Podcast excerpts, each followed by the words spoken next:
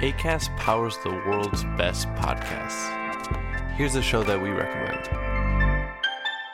Hey friends, it's me, Sharon McMahon, longtime government and law teacher and host of the Sharon Says So podcast. Each week on Sharon Says So, I do a deep dive into fascinating historical stories, state by state, to share the history of America that you probably haven't heard. I bring you stories of espionage, sled dog heroes, presidential scandals, changemakers, law defiers, and more. And weekly, I have some of the nation's most prolific thought leaders and creators. We talk about a huge variety of fascinating topics. New episodes of the Sharon Says So podcast are released every Monday, Wednesday, and Friday, and are available on the ACAST app or wherever you like to listen. Tune in and subscribe today for your fill of brain tingling moments. ACAST helps creators launch, grow, and monetize their podcasts everywhere. ACAST.com.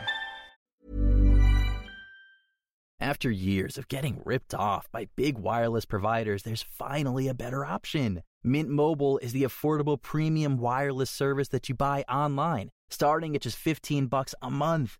By cutting out retail stores, Mint Mobile got rid of the crazy overhead costs so that you could score some sweet savings every month. To get your new wireless phone plan for just 15 bucks a month, go to mintmobile.com slash save. That's mintmobile.com slash save.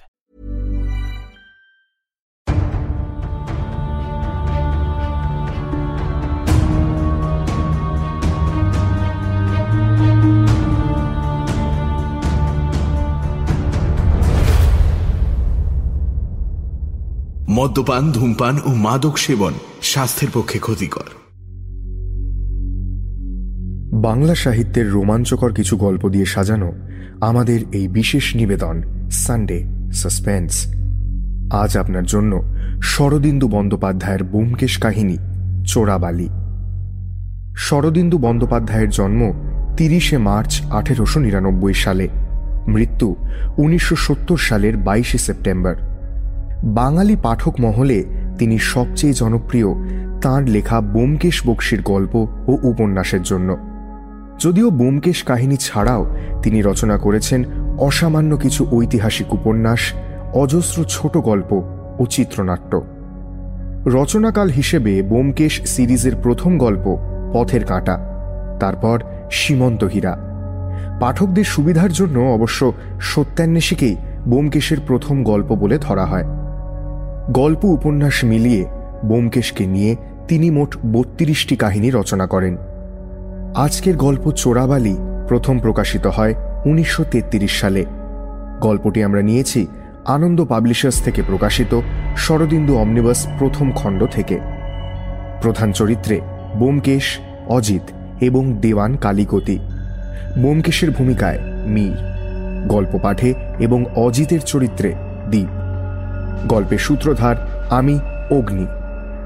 শুরু হচ্ছে চোরাবালি।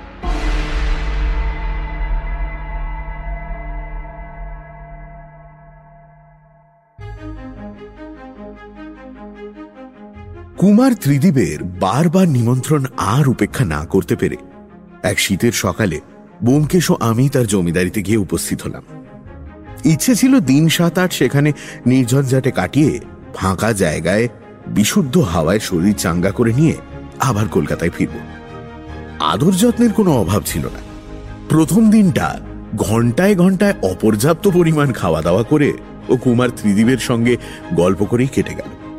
গল্পের সিংহভাগ অবশ্য খুঁড়োমশাই sir দিগিন্দ্রকে নিয়েই। রাত্রের খাওয়া শেষ করার পর শোবার ঘরের দরজা পর্যন্ত আমাদের পৌঁছে দিয়ে কুমার ত্রিদীপ বললেন কাল ভোরেই শিকারে বেরোনো যাবে। সব বন্দোবস্ত করে রেখেছি। বোমকেশ সোৎসাহে জিজ্ঞেস করল এদিকে শিকার পাওয়া যায় নাকি? যায় তবে বাঘটাগ নয়। আমার জমিদারির সীমানায় একটা বড় জঙ্গল আছে। তাতে হরিণ শুয়োর খরগোশ ইত্যাদি পাওয়া যায়। ময়ূর আর বনমুরগিও আছে। জঙ্গলটা চোরাবালির জমিদার হিমাংশু রায়ের সম্পত্তি। হিমাংশু আমার বন্ধু। আজ সকালে আমি তাকে চিঠি লিখে স্বীকার করবার অনুমতি আনিয়ে নিয়েছি। আপনার কোনো আপত্তি নেই তো? আপত্তি? তবে বাঘ নেই এই যা দুঃখের কথা। একেবারে যে নেই তা বলতে পারব না। প্রতি বছরই এই সময় দু একটা বাঘ ছিটকে এসে পড়ে তবে বাঘের ভরসা করবেন না। আর বাঘ এলেও হিমাংশু আমাদের মারতে দেবে না। নিজেই ব্যাক করবে। জমিদারি দেখবার ফুরসত পায় না তার এমনই শিকারের নেশা। দিনরাত হয় বন্দুকের ঘরে নয়তো জঙ্গলে। মানে যাকে বলে একেবারে শিকার পাগল। হাতে টিপও অসাধারণ। মাটিতে দাঁড়িয়ে বাঘ মারে। কি নাম বললেন জমিদারির? চোরাবালি? অদ্ভুত নাম তো। হ্যাঁ শুনেছি ওখানে নাকি কোথায় খানিকটা চোরাবালি আছে। কিন্তু কোথায় আছে সেটা কেউ জানে না। সেই থেকেই এই চোরাবালি নামের উৎপত্তি। আর দেরি নয় শুয়ে পড়ুন। নইলে সকালে উঠতে কষ্ট হবে। শুভরাত্রি। একই ঘরে পাশাপাশি খাটে আমাদের শোয়ার ব্যবস্থা হয়েছিল। শরীর ক্লান্তই ছিল, কাজেই মহানন্দে বিছানার লেপের মধ্যে প্রবেশ করলাম। ঘুমিয়ে পড়তেও বেশি দেরি হলো না। ঘুমিয়ে স্বপ্ন দেখলাম, চোরাবালিতে ডুবে যাচ্ছি। বোমকেশ দূরে দাঁড়িয়ে হাসছে। ক্রমে গলা পর্যন্ত ডুবে গেল। যতই বাইরে যাওয়ার জন্য হাঁক পাক করছি, ততই নিচের দিকে নেমে যাচ্ছি। শেষে নাক পর্যন্ত বালিতে তলিয়ে গেল। নিমেষের জন্য ভয়াবহ মৃত্যু যন্ত্রণার স্বাদ পেলাম। তারপরে ঘুম ভেঙে গেল। দেখলাম লেপটা কখন অসাবধানে নাকের ওপর উঠে পড়েছে। অনেকক্ষণ ঘামে ভেজা শরীর নিয়ে বসে রইলাম। তারপর ঠান্ডা হয়ে আবার শোয়ার চেষ্টা করলাম। চিন্তার সংসর্গ ঘুমের মধ্যেও কীরকম বিচিত্রভাবে সঞ্চারিত হয়, তা দেখে হাসি পেল।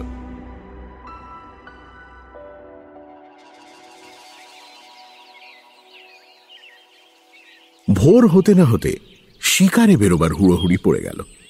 কোনো মতে হাফ প্যান্ট ও গরম হোজ চড়িয়ে নিয়ে কেক সহযোগে ফুটন্ত চা গলাধ্যকরণ করে গাড়িতে চড়লাম। গাড়িতে তিনটে শটগান, অজস্র কার্তুজ ও এক বেতের বাক্সে ভরা খাবার দাবার আগে থেকেই রাখা ছিল। কুমার, ত্রিদীপ ও আমরা দুজনে পেছনের সিটে ঠাসাঠাসি করে বসতেই গাড়ি ছেড়ে দিল। কুয়াশায় ঢাকা ভোরের সকালের মধ্যে দিয়ে আমাদের গাড়ি হু হু করে ছুটল। কুমার ওভারকোটের কলারের ভেতর থেকে অস্ফুট স্বরে বললেন, সূর্যোদয়ের আগে না পৌঁছলে ময়ূর বনমোরক পাওয়া শক্ত হবে। এই সময় তারা গাছের ডগায় বসে থাকে। চমৎকার টার্গেট ক্রমে দিনের আলো ফুটে উঠতে লাগল। পথের দুধারে সমতল ধানের ক্ষেত। কোথাও পাকা ধান কেটে রাখা রয়েছে, কোথাও সোনালি ধান মাথা তুলে দাঁড়িয়ে আছে। দূরে আকাশের পটমূলে পুরু কালির দাগের মতো গাছপালা দেখা গেল। আমাদের রাস্তা তার একটা কোণ স্পর্শ করে চলে গেছে। কুমার আঙুল দেখিয়ে বললেন, ওই বনেই আমরা শিকার করতে চলেছি।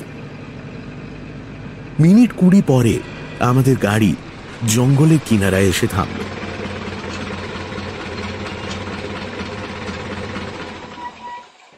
আমরা পকেটে কার্তুজ ভরে নিয়ে বন্দুক ঘাড়ে মহা উৎসাহে বনের মধ্যে ঢুকে পড়লাম। কুমার ত্রিদীপ একদিকে গেলেন, আমি আর বোমকেশ একসঙ্গে আরেক দিকে চললাম। বন্দুক চালানোয় আমার এই প্রথম হাতে খড়ি, তাই একলা যেতে সাহস হলো না। ছাড়াছাড়ি হওয়ার আগে স্থির হলো যে বেলা নটার সময় বনের পূর্ব সীমান্তে ফাঁকা জায়গায় তিনজনে আবার দেখা করব। সেখানেই প্রাতরাসের ব্যবস্থা থাকবে।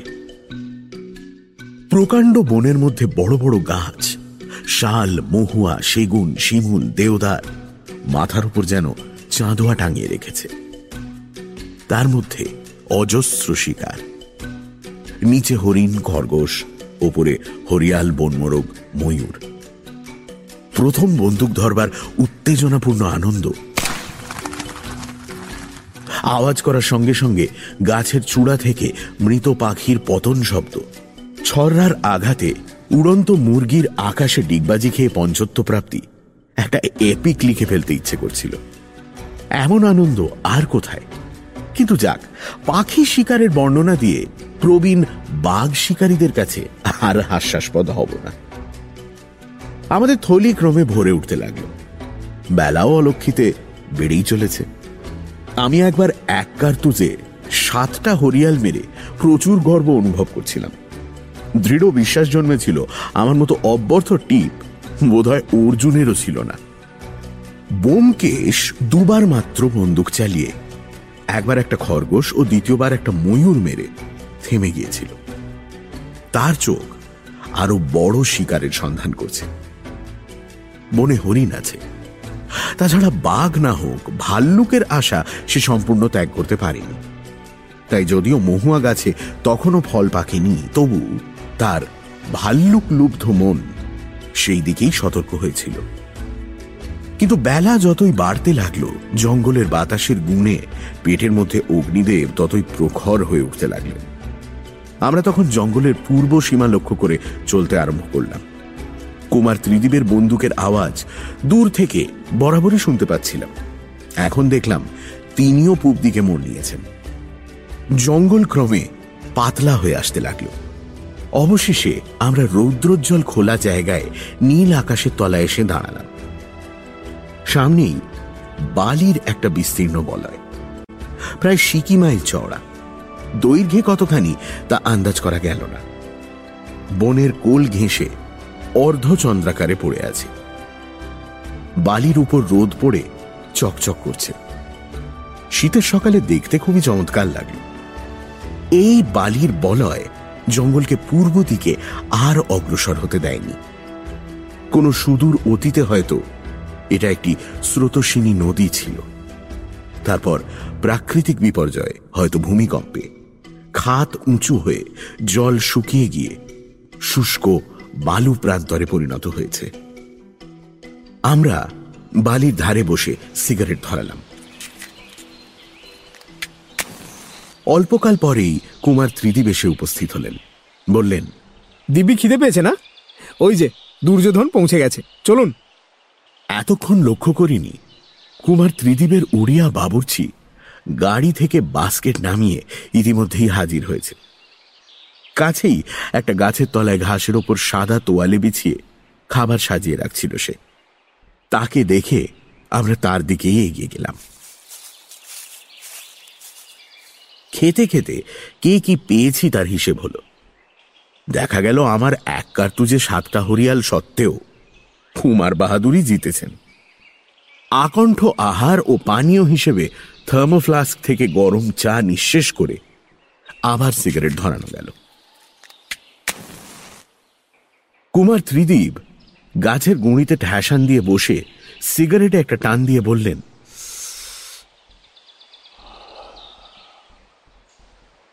এই যে বালুবন্ধ দেখছেন এ থেকেই জমিদারির নাম হয়েছে চোরাবালি। এই এই দিকটা? এদিকটা সব হিমাংশুর। বলে পূব দিকে নির্দেশ করে হাত নাড়লেন। আমিও তাই আন্দাজ করেছিলুম। তা এই বালির ফালিটা লম্বায় কতখানি? মানে সমস্ত বনটাকেই ঘিরে আছে নাকি? না মাইল তিনেক লম্বা হবে। তারপর আমার মাঠ আরম্ভ হয়েছে। এর মধ্যে কোথায় এক জায়গায় খানিকটা চোরাবালি আছে। ঠিক কোনখানটায় আছে কেউ জানে না। কিন্তু ভয় কোনো মানুষ বালির উপর দিয়ে হাঁটে না। এমনকি গরু বাছুর শেয়াল কুকুর পর্যন্ত একে এড়িয়ে চলে। বালিতে কোথাও জল নেই বোধ হয় তা বলতে পারব না। শুনেছি ওই দিকটায় খানিকটা জায়গায় জল আছে তাও সবসময় পাওয়া যায় না। বলে দক্ষিণ দিকে যেখানে বালির রেখা বেঁকে বনের আড়ালে অদৃশ্য হয়েছে সেই দিকে আঙুল দেখালেন। এই সময় হঠাৎ খুব কাছে, বনের মধ্যে বন্দুকের আওয়াজ শুনে। আমরা চমকে উঠলাম। আমরা তিনজনে তো এখানেই রয়েছি, তবে কে আওয়াজ করল? বিস্মিতভাবে পরস্পরের মুখের দিকে তাকিয়ে এই কথাই ভাবছি এমন সময় একজন বন্দুকধারী লোক একটি মৃত খরগোশের কান ধরে জঙ্গল থেকে বেরিয়ে এলো। তার পরনে যোধপুরি ব্রিচেস মাথায় বয় স্কাউটের মতো খাঁকি টুপি চামড়ার কোমরবন্ধে সারি সারি কার্তুজ আটা রয়েছে। কুমার ত্রিদীপ হেসে উঠে বললেন আরে এই যে আমার বন্ধু বর হিমাংশু এসো এসো। খরগোশ মাটিতে ফেলে হিমাংশুবাবু আমাদের কাছে এসে বসলেন। বললেন অভ্যর্থনা আমারই করা উচিত এবং করছিও বিশেষত এদের। কুমার আমাদের পরিচয় করিয়ে দিয়ে তারপর হেসে হিমাংশুবাবুকে বললেন তা হিমাংশু তুমি বুঝি আর লোভ সামলাতে পারলে না? কিংবা ভয় হলো পাছে তোমার সব বাঘ আমরা ব্যাক করে ফেলি নাকি? আরে বলো কেন মহা ফ্যাসাদে পড়া গেছে। আজই আমার ত্রিপুরায় যাবার কথা ছিল সেখান থেকে শিকারের নেমন্তন্ন পেয়েছি। কিন্তু যাওয়া হলো না দেওয়ানজি আটকে দিলেন। বাবার আমলের লোক একটু ছুতো পেলেই জুলুম জবরদস্তি করেন কিছু বলতেও পারি না। তাই রাগ করে আজ সকালবেলা বন্দুক নিয়ে বেরিয়ে পড়ল দূর তোর। কিছু না হোক দুটো বন পায়রাও তো মারা যাবে। হায় হায় হায়। কোথায় বাঘ ভাল্লুক আর কোথায় বন পায়রা? দুঃখ হওয়ার কথা বটে কিন্তু যাওয়া হলো না কেন? হিমাংশুবাবু ইতিমধ্যে খাবার বাক্সটা নিজের দিকে টেনে নিয়ে তার ভেতরে অনুসন্ধান করছিলেন। হাসি মুখে কয়েকটি ডিম সেদ্ধ ও কাটলেট বার করে চিবোতে আরম্ভ করে দিয়েছিলেন। আমি এই অবসরে তার চেহারাটা ভালো করে দেখে নিলাম। বয়স আমাদেরই সমান হবে। বেশ মজবুত পেশি পুষ্ট দেহ।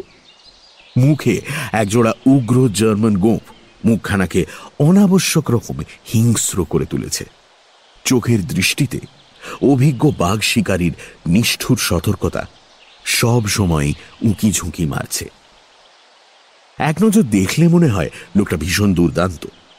কিন্তু তবু, বর্তমানে তাকে পরম পরিতৃপ্তির সঙ্গে আধবোজা চোখে কাটলেট চিবোতে দেখে আমার মনে হলো, চেহারাটাই তার সত্যিকারের পরিচয় নয়।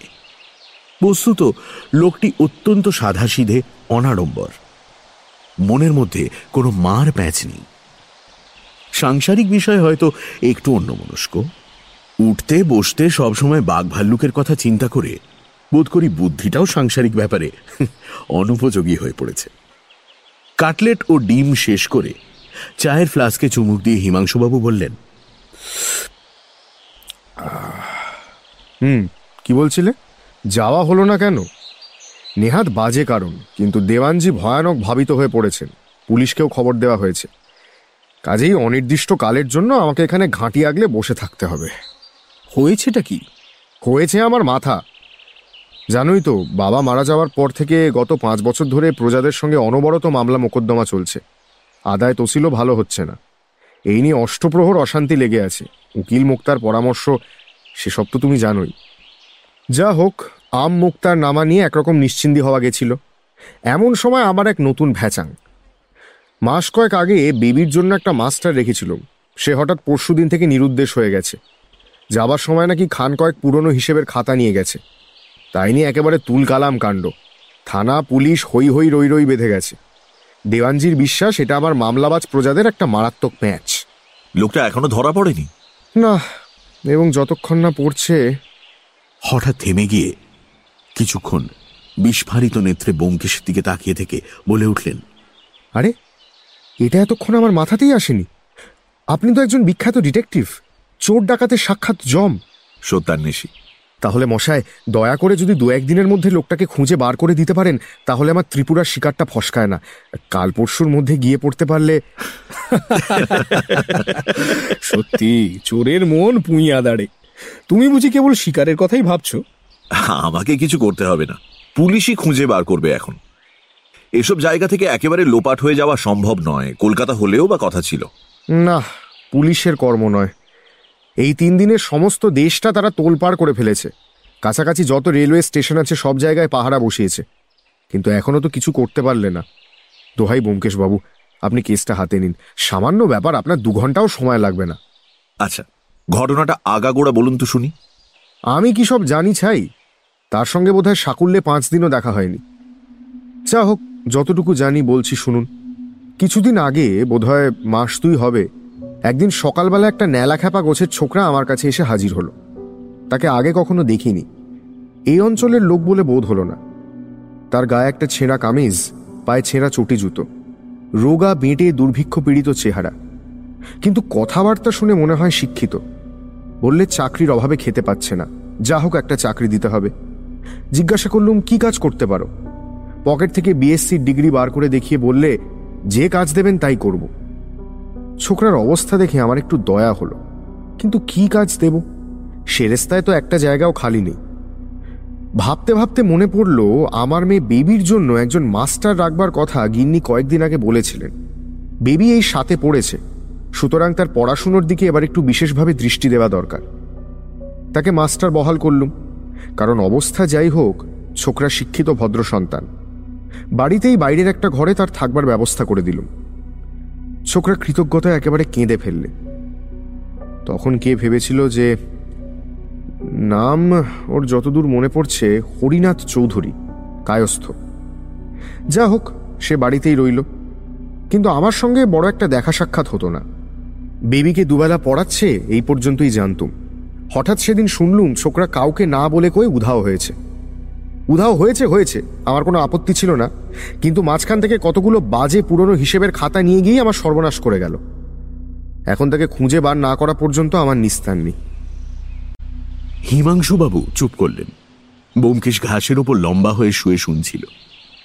কিছুক্ষণ চুপ করে থেকে জিজ্ঞেস করল ছোকরা খেত কোথায়? আমার বাড়িতেই খেত। আদর যত্নের ত্রুটি ছিল না। বেবির মাস্টার বলে গিন্নি তাকে নিজে এই সময় পেছনে একটা গাছের মাথায় ফটফট শব্দ শুনে আমরা মাথা তুলে দেখলাম একটি প্রকাণ্ড বনমোরগ, নানা রঙের ল্যাজ ঝুলিয়ে এক গাছ থেকে অন্য গাছে উড়ে যাচ্ছে। গাছ দুটোর মধ্যে ব্যবধান তিরিশ হাতের বেশি হবে না। কিন্তু নিমেষের মধ্যে বন্দুকের ব্রিজ খুলে টোটা ভরে হিমাংশুবাবু ফায়ার করলেন। পাখিটা অন্য গাছ পর্যন্ত পৌঁছতে পারল না। দুটো গাছের মাঝখানে ধপ করে মাটিতে পড়ল। অবাক হয়ে বললাম কি অদ্ভুত টিপ! সত্যি অসাধারণ! ও আর কি দেখলেন? ওর চেয়েও ঢের বেশি আশ্চর্য বিদ্যে ওর পেটে আছে। হিমাংশু তোমার সেই শব্দভেদী প্যাঁচটা একবার দেখাও না। আরে না না ওসব এখন থাক। চলো আরেকবার জঙ্গলে ঢোকা যাক। হুম সে হচ্ছে না। ওটা দেখাতেই হবে। নাও চোখে রুমাল বাঁধো। কি ছেলে মানুষই বলুন দেখি। ও একটা বাজে ট্রিক আপনারা কতবার দেখেছেন? আমরাও কৌতূহলী হয়ে উঠেছিলাম। বললাম এই তা হোক আপনাকে দেখাতেই হবে। আচ্ছা দেখাচ্ছি। কিছুই নয় ওই চোখ বেঁধে কেবল শব্দ শুনে লক্ষ্যভেদ করা। বন্ধুকে একটা বুলেট ভরে বললেন ব্যোমকেশবাবু আপনি রুমাল দিয়ে চোখ বেঁধে দিন কিন্তু দেখবেন কান দুটো যেন খোলা থাকে। বোমকেশ রুমাল দিয়ে বেশ শক্ত করে তার চোখ বেঁধে দিল। তখন কুমার ত্রিদীপ একটা চায়ের পেয়ালা নিয়ে তার হাতলে খানিকটা সুতো বাঁধলেন। তারপর পা টিপে টিপে গিয়ে, যাতে হিমাংশুবাবু বুঝতে না পারেন তিনি কোন দিকে গেছেন, প্রায় পঁচিশ হাত দূরে একটা গাছের ডালে পেয়ালাটা ঝুলিয়ে দিলেন। বোমকেশ বলল, হিমাংশুবাবু, এবার শুনুন। কুমার ত্রিদীপ চামচ দিয়ে পেয়ালাটায় আঘাত করলেন। হিমাংশুবাবু বন্দুক কোলে নিয়ে যে দিক থেকে শব্দ আসছিল সেই দিকে ঘুরে বসলেন। বন্দুকটা একবার তুললেন তারপর বললেন আরেকবার বাজাও। শব্দের রেশ সম্পূর্ণ মিলিয়ে যাওয়ার আগেই বন্দুকের আওয়াজ হলো। দেখলাম পেয়ালাটা চূর্ণ হয়ে উড়ে গেছে। কেবল তার ডাঁটিটা ডালে ঝুলছে। মুগ্ধ হয়ে গেলাম। পেশাদার বাজিকরের সাজানো নাট্যমঞ্চে এরকম খেলা দেখা যায়। কিন্তু তার মধ্যে অনেক রকম জুয়া চুরি আছে। এ একেবারে নির্জলা খাঁটি জিনিস। হিমাংশুবাবু চোখের রুমাল খুলে ফেলে বললেন হয়েছে? আমাদের মুক্ত কণ্ঠে প্রশংসা শুনে তিনি একটু লজ্জিত হয়ে পড়লেন। ঘড়ির দিকে তাকিয়ে উঠে দাঁড়িয়ে বললেন আপনাদের সুখ্যাতি আর বেশিক্ষণ শুনলে আমার গাল ক্রমে বিলিতি বেগুনের মতো লাল হয়ে উঠবে। এখন উঠুন। চলুন, ইতর প্রাণীদের বিরুদ্ধে আরেকবার অভিযানে বেরোনো যাক। বেলা দেড়টার সময় ক্লান্ত হয়ে চারজন গাড়ির কাছে ফিরে এলাম। হরিনাথ মাস্টারের খাতা চুরির কাহিনী চাপা পড়ে গিয়েছিল। হিমাংশুবাবু কি জানি কেন বোমকেশের সাহায্য নেওয়ার আর বিশেষ আগ্রহ দেখালেন না। বোধহয় এরকম তুচ্ছ ব্যাপারে সদ্য পরিচিত একজন লোককে বিরক্ত করতে তিনি কুণ্ঠিত বোধ করছিলেন। হয়তো তিনি ভাবছিলেন যে পুলিশই শিগগির এই ব্যাপারের একটা সমাধান করে ফেলবে। সে যাই হোক বোমকেশি ব্যাপারটা আবার তুলল। বলল আপনার হরিনাথ মাস্টারের গল্পটা ভালো করে শোনা হলো না। হিমাংশুবাবু গাড়ির ফুটবোর্ডে পা তুলে দিয়ে বললেন আমি যা জানি সবই প্রায় বলেছি ব্যোমকেশবাবু আর বিশেষ কিছু জানাবার আছে বলে মনে হয় না। বোমকেশ আর কিছু বলল না। কুমার ত্রিদীপ বললেন চলো হিমাংশু তোমাকে মোটরে বাড়ি পৌঁছে দিয়ে যাই। তুমি বোধহয় হেঁটেই এসছো। হ্যাঁ তবে রাস্তা দিয়ে ঘুর পড়ে বলে ওদিক দিয়ে মাঠে মাঠে এসেছি। ওই দিক দিয়ে মাইলখানেক পড়ে। বলে দক্ষিণ দিকে আঙুল দেখালেন। রাস্তা দিয়ে অন্তত মাইল দুই। চলো তোমাকে পৌঁছে দিই। আর যদি নেমন্তন্ন করো তাহলে না হয় দুপুরে স্নানাহারটা তোমার বাড়িতেই সারা যাবে। আপনারা কি বলেন? আমাদের কোনো আপত্তিই ছিল না। ফুর্তি করতে এসেছি। গৃহস্বামী যখন যেখানে নিয়ে যাবেন তখন সেখানে যাব। আমরা ঘাড় নেড়ে সম্মতি জানালাম। হিমাংশুবাবু বলে উঠলেন নিশ্চয়ই নিশ্চয়ই সে আর বলতে তোমরা তো আজ আমারই অতিথি। এ হে এতক্ষণ এ প্রস্তাব না করাই আমার অন্যায় হয়েছে। যা হোক উঠে পড়ুন গাড়িতে আর দেরি নয়। খাওয়া দাওয়া করে তবু একটু বিশ্রাম করতে পারেন। তারপর একেবারে বৈকালিক চা সেরে বাড়ি ফিরলেই হবে। এবং পারি যদি ইতিমধ্যে আপনার পলাতক মাস্টারের একটা ঠিকানা করে যাব। হ্যাঁ সেও একটা কথা বটে। আমার দেওয়ান হয়তো তার সম্বন্ধে আরও অনেক কথা বলতে পারবেন। বলে তিনি নিজে গিয়ে গাড়িতে উঠলেন। হিমাংশুবাবু আমাদের ডাকলেন বটে। কিন্তু তবু আমার মনে একটা ক্ষীণ সন্দেহ জাগতে লাগল যে তিনি মন থেকে খুশি হতে পারেন।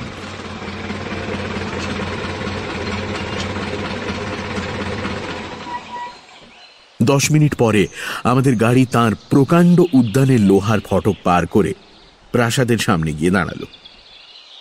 গাড়ির শব্দে একটি প্রৌঢ় গোছের ব্যক্তি ভেতর থেকে বারান্দায় এসে দাঁড়ালেন।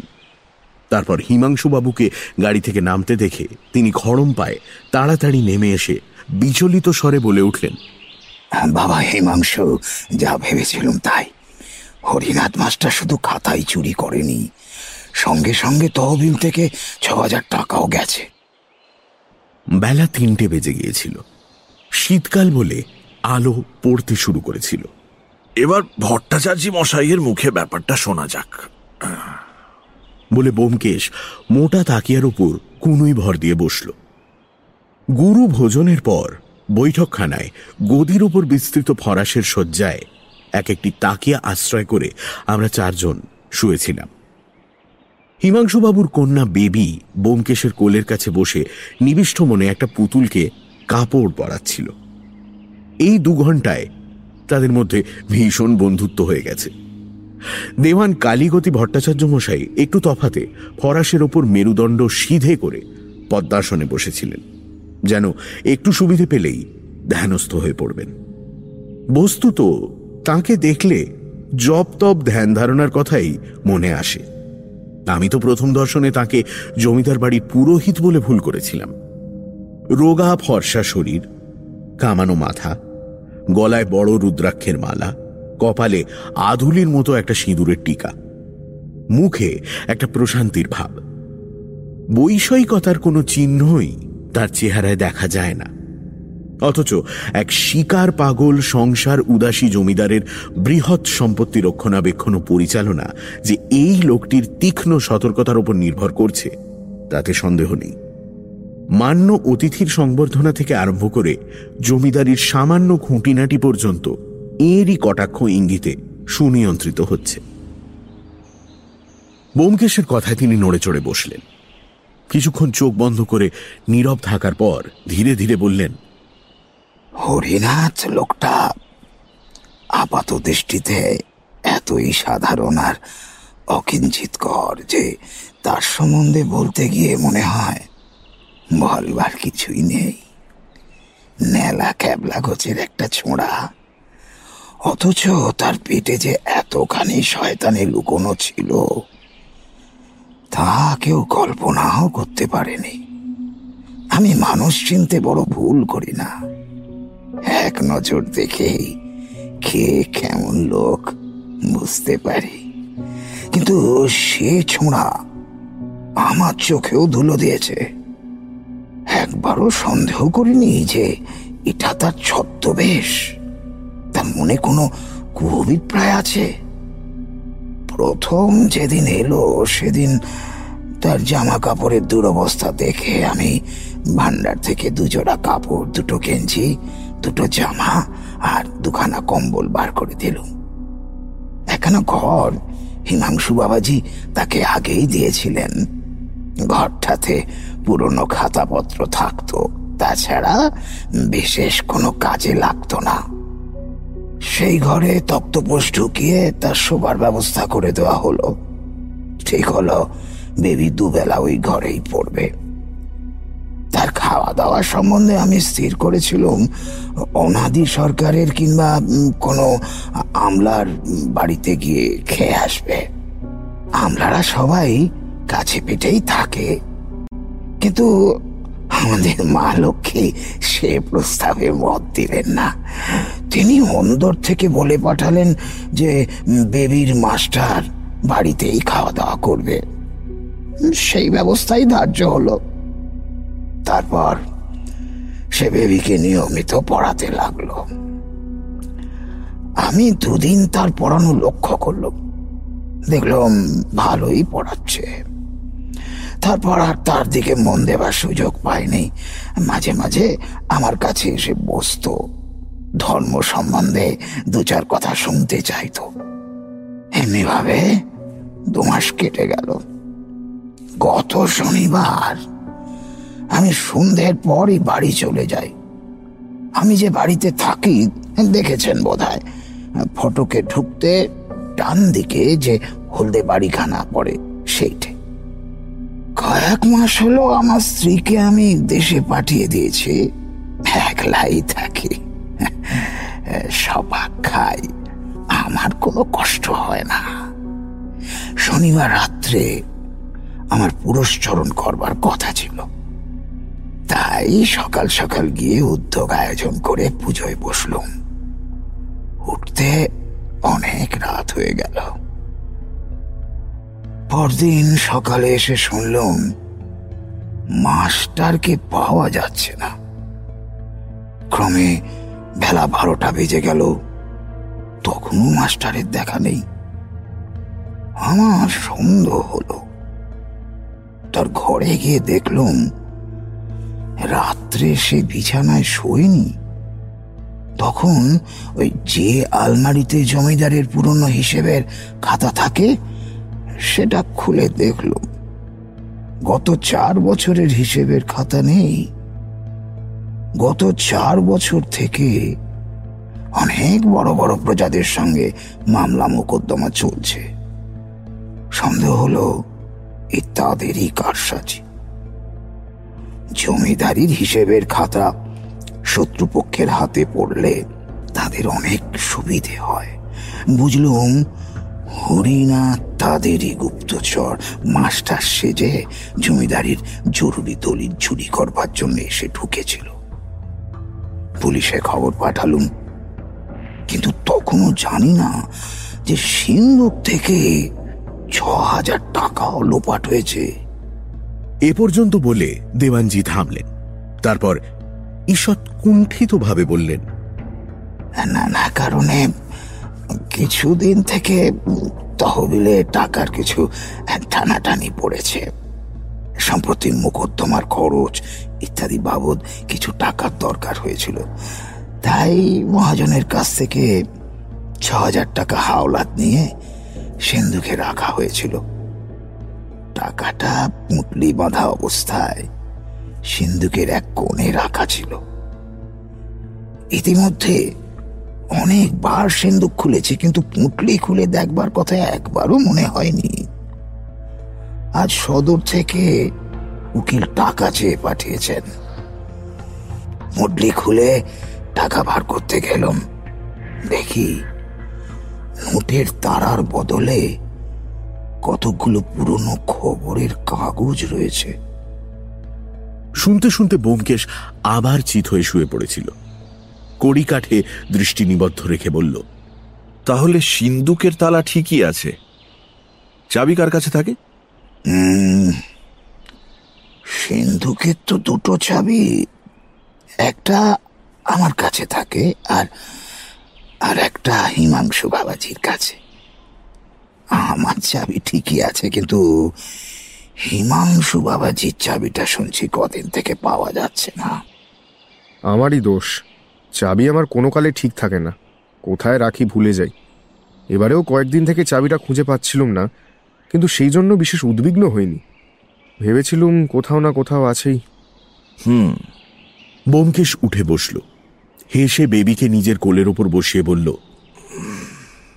মা লক্ষ্মীর মাস্টারটি জুটেছিল ভালো, কিন্তু তাকে খুঁজে পাওয়া যাচ্ছে না। এই আশ্চর্য। ভালো করে খোঁজ করা হচ্ছে তো? যত দুঃসাধ্য। ভালো করেই খোঁজ করানো হচ্ছে। পুলিশ তো আছেই তার উপর আমিও লোক লাগিয়েছি। কিন্তু কোনো সংবাদই পাওয়া যাচ্ছে না। বেবি পুতুল রেখে বোমকেশের গলা জড়িয়ে ধরে বলল আমার মাস্টার মশাই কবে ফিরে আসবেন? জানি না। বোধহয় আর আসবেন না। বেবির চোখ দুটো ছলছল করে উঠল। তা দেখে বোমকেশ জিজ্ঞেস করল তুমি মাস্টার মশাইকে খুব ভালোবাসো না? হ্যাঁ খুব ভালোবাসি। তিনি আমাকে কত অঙ্ক শেখাতেন। আচ্ছা বলো তো সাত নাম কত হয়? কত? চৌষট্টি? দুধ তুমি কিচ্ছু জানো না। সাত নাম তেষট্টি। আচ্ছা তুমি মা কালী স্তব জানো? না। মা কালীর স্তব কি তোমার মাস্টার মশাই শিখিয়েছিলেন নাকি? হ্যাঁ শুনবে? নমস্তে কালিকা দেবী করাল বদনী। বেবি তোমার কালী স্তব আমরা পরে শুনব হ্যাঁ? এখন তুমি বাগানে খেলা করো কি যাও। বেবি একটু ক্ষুণ্ণভাবে পুতুল নিয়ে প্রস্থান করল। কালীগতি আস্তে আস্তে বললেন লোকটা মাস্টার হিসেবে মন্দ ছিল না বেশ যত্ন করে পড়াতো। অথচ বোমকেশ উঠে দাঁড়িয়ে বলল চলুন মাস্টারের ঘরটা একবার দেখে আসা যাক। বাড়ির সামনে লম্বা বারান্দার এক প্রান্তে একটি প্রকোষ্ঠ। দরজায় তালা লাগানো ছিল। দেওয়ানজি চাবির গোছা বার করে তালা খুললেন। আমরা ঘরে প্রবেশ করলাম। ঘরটির আয়তন ছোট। দুটি কাঠের আলমারি, টেবিল চেয়ার আর তক্তপোষেই এমনভাবে ভরে উঠেছিল যে মনে হয় পা বাড়ানোর জায়গা নেই। দরজার বিপরীত দিকে একটি ছোট জানলা ছিল। সেটা খুলে দিয়ে বোমকেশ ঘরের চারদিকে একবার চোখ ফেরাল। তক্তপোষের ওপর বিছানাটা অবিন্যস্তভাবে পাট করা রয়েছে। টেবিলের ওপর সূক্ষ্ম এক পুরু ধুলোর প্রলেপ। ঘরের অন্ধকার একটা কোণে দড়ি টাঙিয়ে কাপড় চোপড় রাখবার ব্যবস্থা। একটা আলমারির দরজা খানিকটা খোলা।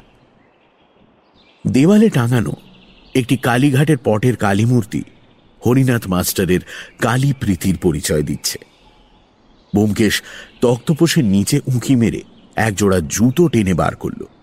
বলল, তাই তো? জুতো জোড়া যে একেবারে নতুন দেখছি। ও, আপনারাই কিনে দিয়েছিলেন বুঝি? আশ্চর্য, খুবই আশ্চর্য। জুতো রেখে দিয়ে বোমকেশ দড়ির আলনাটার দিকে গেল। আলনায় কয়েকটা কাঁচা, আকাচা কাপড় জামা ঝুলছে। সেগুলোকে তুলে দেখতে দেখতে আবার বলল, ভারী আশ্চর্য। হিমাংশুবাবু কৌতূহলী হয়ে জিজ্ঞেস করলেন, কি হয়েছে ব্যোমকেশবাবু? জবাব দেবার জন্য মুখ ফিরিয়ে বোমকেশ থেমে গেল। তার দৃষ্টি ঘরের বিপরীত কোণে একটি কুলুঙ্গির ওপর গিয়ে পড়ল। সে দ্রুত পায়ে গিয়ে কুলুঙ্গির ভেতর থেকে কি একটা তুলে নিয়ে জানলার সামনে এসে দাঁড়াল। সবিস্ময় বলল মাস্টার কি চশমা পরতো? হ্যাঁ, ওটা বলতে ভুল হয়ে গেছে। পড়তো বটে। চশমা কি ফেলে গেছে নাকি? চশমায় একবার চোখ দিয়ে হাসতে হাসতে সেটা আমার দিকে এগিয়ে দিয়ে বোমকেশ বলল হ্যাঁ আশ্চর্য নয়? কালীগতি ভুরুকুচকে কিছুক্ষণ চিন্তা করে বললেন আশ্চর্য বটে। কারণ যা চোখ খারাপ তার পক্ষে চশমা ফেলে যাওয়া অস্বাভাবিক। এর কি কারণ হতে পারে আপনার মনে হয়? অনেক রকম কারণ থাকতে পারে। হয়তো তার সত্যি চোখ খারাপ ছিল না।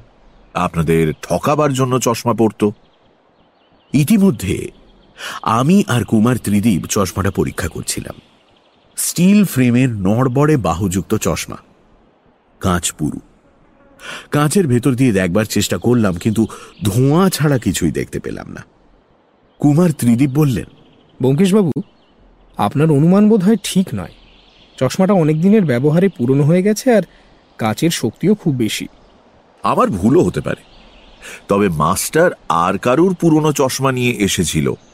এটাও তো সম্ভব। যাই হোক, এবার আলমারিটা দেখা যাক। খোলা আলমারিটার দরজা খুলে দেখা গেল।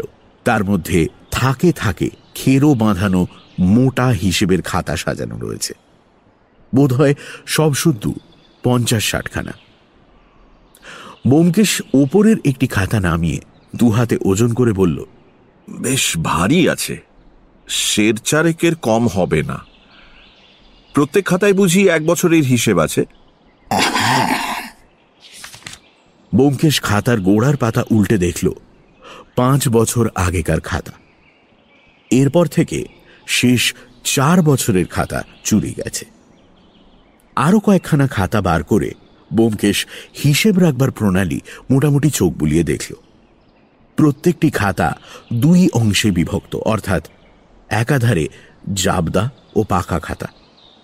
এক অংশে দৈনন্দিন খুচরো আয় ব্যয়ের হিসেব লেখা হয়েছে, অন্য অংশে মোট দৈনিক খরচ তুলে দেওয়া হয়েছে। সাধারণত জমিদারি খাতা এরকমভাবে লেখা হয় না। কিন্তু এরকমভাবে লেখার সুবিধে এই যে অল্প পরিশ্রমে জাবদা ও পাকা খাতা মিলিয়ে দেখা যায়। গোড়া থেকেই বোমকেশ ব্যাপারটাকে খুব হালকাভাবে নিয়েছিল। অতি সাধারণ গতানুগতিক চুরি ছাড়া এর মধ্যে আর কোনো বৈশিষ্ট্য আছে বলে তার বোধহয় মনে হয়নি। কিন্তু ঘর পরীক্ষা করা শেষ করে যখন সে বেরিয়ে এলো, তখন দেখলাম তার চোখের দৃষ্টি প্রখর হয়ে উঠেছে। ও দৃষ্টি আমি চিনি। কোথাও সে একটা গুরুতর কিছুর ইঙ্গিত পেয়েছে। হয়তো যত তুচ্ছ মনে করেছিল ব্যাপার তত তুচ্ছ নয়। আমিও মনে মনে একটু উত্তেজিত হয়ে উঠলাম। ঘরের বাইরে এসে বোমকেশ কিছুক্ষণ ভুরু কুচকে দাঁড়িয়ে রইল। তারপর হিমাংশুবাবুর দিকে ফিরে জিজ্ঞেস করল, আমি এ ব্যাপারে তদন্ত করি, আপনি চান? এক মুহূর্তের জন্য হিমাংশুবাবু যেন একটু দ্বিধা করলেন। তারপর বললেন হ্যাঁ চাইবই কি? এতগুলো টাকা তার একটা কিনারা হওয়া তো দরকার। তাহলে আমাদের দুজনকে এখানে থাকতে হয়। নিশ্চয়ই নিশ্চয়ই। সে আর বেশি কথা কি? বোমকেশ কুমার ত্রিদীপের দিকে ফিরে বলল কিন্তু কুমার বাহাদুর যদি অনুমতি দেন তবেই আমরা থাকতে পারি। আমরা তো ওর অতিথি। কুমার ত্রিদীপ লজ্জায় পড়লেন। আমাদের ছাড়বার ইচ্ছে তার ছিল না কিন্তু বোমকেশের ইচ্ছেটাও তিনি বুঝতে পারছিলেন। বোমকেশ হিমাংশুবাবুর কাজ করে কিছু উপার্জন করতে চায় এরূপ সন্দেহ হয়তো তার মনে জেগে থাকবে। তাই তিনি কুণ্ঠিতভাবে বললেন বেশ তো আপনারা থাকলে যদি হিমাংশুর উপকার হয় তাহলে তা বলতে পারি না। হয়তো কিছুই করে উঠতে পারব না। হিমাংশুবাবু আপনার যদি এই বিষয়ে আগ্রহ না থাকে তো বলুন চক্ষু লজ্জা করবেন না। আমরা কুমার ত্রিদীপের বাড়িতে বেড়াতে এসেছি। বিষয় চিন্তাও কলকাতায় ফেলে এসেছি। তাই আপনি যদি আমাদের সাহায্য দরকার না মনে করেন, তাহলে আমি বরঞ্চ খুশিই হব। বোমকেশ যে কুমারবাবুর ভিত্তিহীন সন্দেহটার আভাস পেয়েছে, তা বুঝতে পেরে তিনি আরও লজ্জিত হয়ে উঠলেন। তাড়াতাড়ি বললেন, না না না না না বঙ্কিশবাবু আপনারা থাকুন। যতদিন দরকার, ততদিন থাকুন। আপনারা থাকলে এ ব্যাপারে নিশ্চয়ই কিনারা করতে পারবেন। আমি রোজ এসে আপনাদের খবর নিয়ে যাব, কেমন? হিমাংশুবাবু ঘাড় নেড়ে সমর্থন করলেন। আমাদের থাকাই স্থির হয়ে গেল। অতঃপর চায়ের ডাক পড়ল। আমরা বৈঠকখানায় ফিরে গেলাম। প্রায় নীরবেই চা পান সমাপ্ত হল। কুমার ত্রিদীপ ঘড়ির দিকে দৃষ্টিপাত করে বললেন, সাড়ে চারটে বাজলো। হিমাংশু, আমি তাহলে আজ চলি। কাল আবার কোনো এক সময় আসব। আসি। কম্পাউন্ডের বাইরে গাড়ি অপেক্ষা করছিল। আমি এবং বোমকেশ কুমারের সঙ্গে ফটক পর্যন্ত গেলাম। কুমার বাহাদুর নিজের জমিদারিতে আমাদের জন্য অনেক আমোদ প্রমোদের ব্যবস্থা করে রেখেছিলেন। পুকুরে মাছ ধরা খালে নৌবিহার এরকম অনেক ব্যবস্থাই হয়েছিল। সে সবই ব্যর্থ হয়ে যাওয়ায় তিনি একটু রেগে গিয়েছিলেন। মোটরের কাছে পৌঁছে জিজ্ঞেস করলেন এ কাজটায় আপনার কতদিন লাগবে? হুম কিছুই এখনও বলতে পারছি না। আপনি আমাকে ঘোর অকৃতজ্ঞ মনে করছেন মনে করাই স্বাভাবিক কিন্তু এখানকার ব্যাপারটা অত্যন্ত গুরুতর। আমোদ আহ্লাদের অছিলায় একে উপেক্ষা করলে অন্যায় হবে। কুমার বাহাদুর সচকিত হয়ে বললেন তাই নাকি? কিন্তু আমার তো অতটা মনে হলো না। অবশ্য অনেকগুলো টাকা গেছে। টাকা যাওয়াটা নেহাত অকিঞ্চিত কর তবে? বোমকেশ একটু চুপ করে থেকে বলল আমার বিশ্বাস হরিনাথ মাস্টার বেঁচে নেই। আমরা দুজনেই চমকে উঠলাম। কুমার বললেন সে কি? তাই মনে হচ্ছে। আশা করি এ কথা শোনবার পর আমাকে সহজে ক্ষমা করতে পারবেন। না না না না না বাবু ক্ষমার কোনো কথাই উঠছে না। আপনাকে ছেড়ে দেওয়া আমার কর্তব্য। একটা লোক যদি খুন হয়ে থাকে তাহলে খুনই হয়েছে এমন কথা আমি বলছি না। তবে সে বেঁচে নেই এটা আমার দৃঢ় বিশ্বাস। যাই হোক, ও আলোচনা আরও প্রমাণ না পাওয়া পর্যন্ত মুলতুবি থাক। আপনি কাল আসবেন তো? তাহলে আমাদের সুটকেসগুলো সঙ্গে করে আনবেন। আচ্ছা আজ বেরিয়ে পড়ুন। পৌঁছতে অন্ধকার হয়ে যাবে।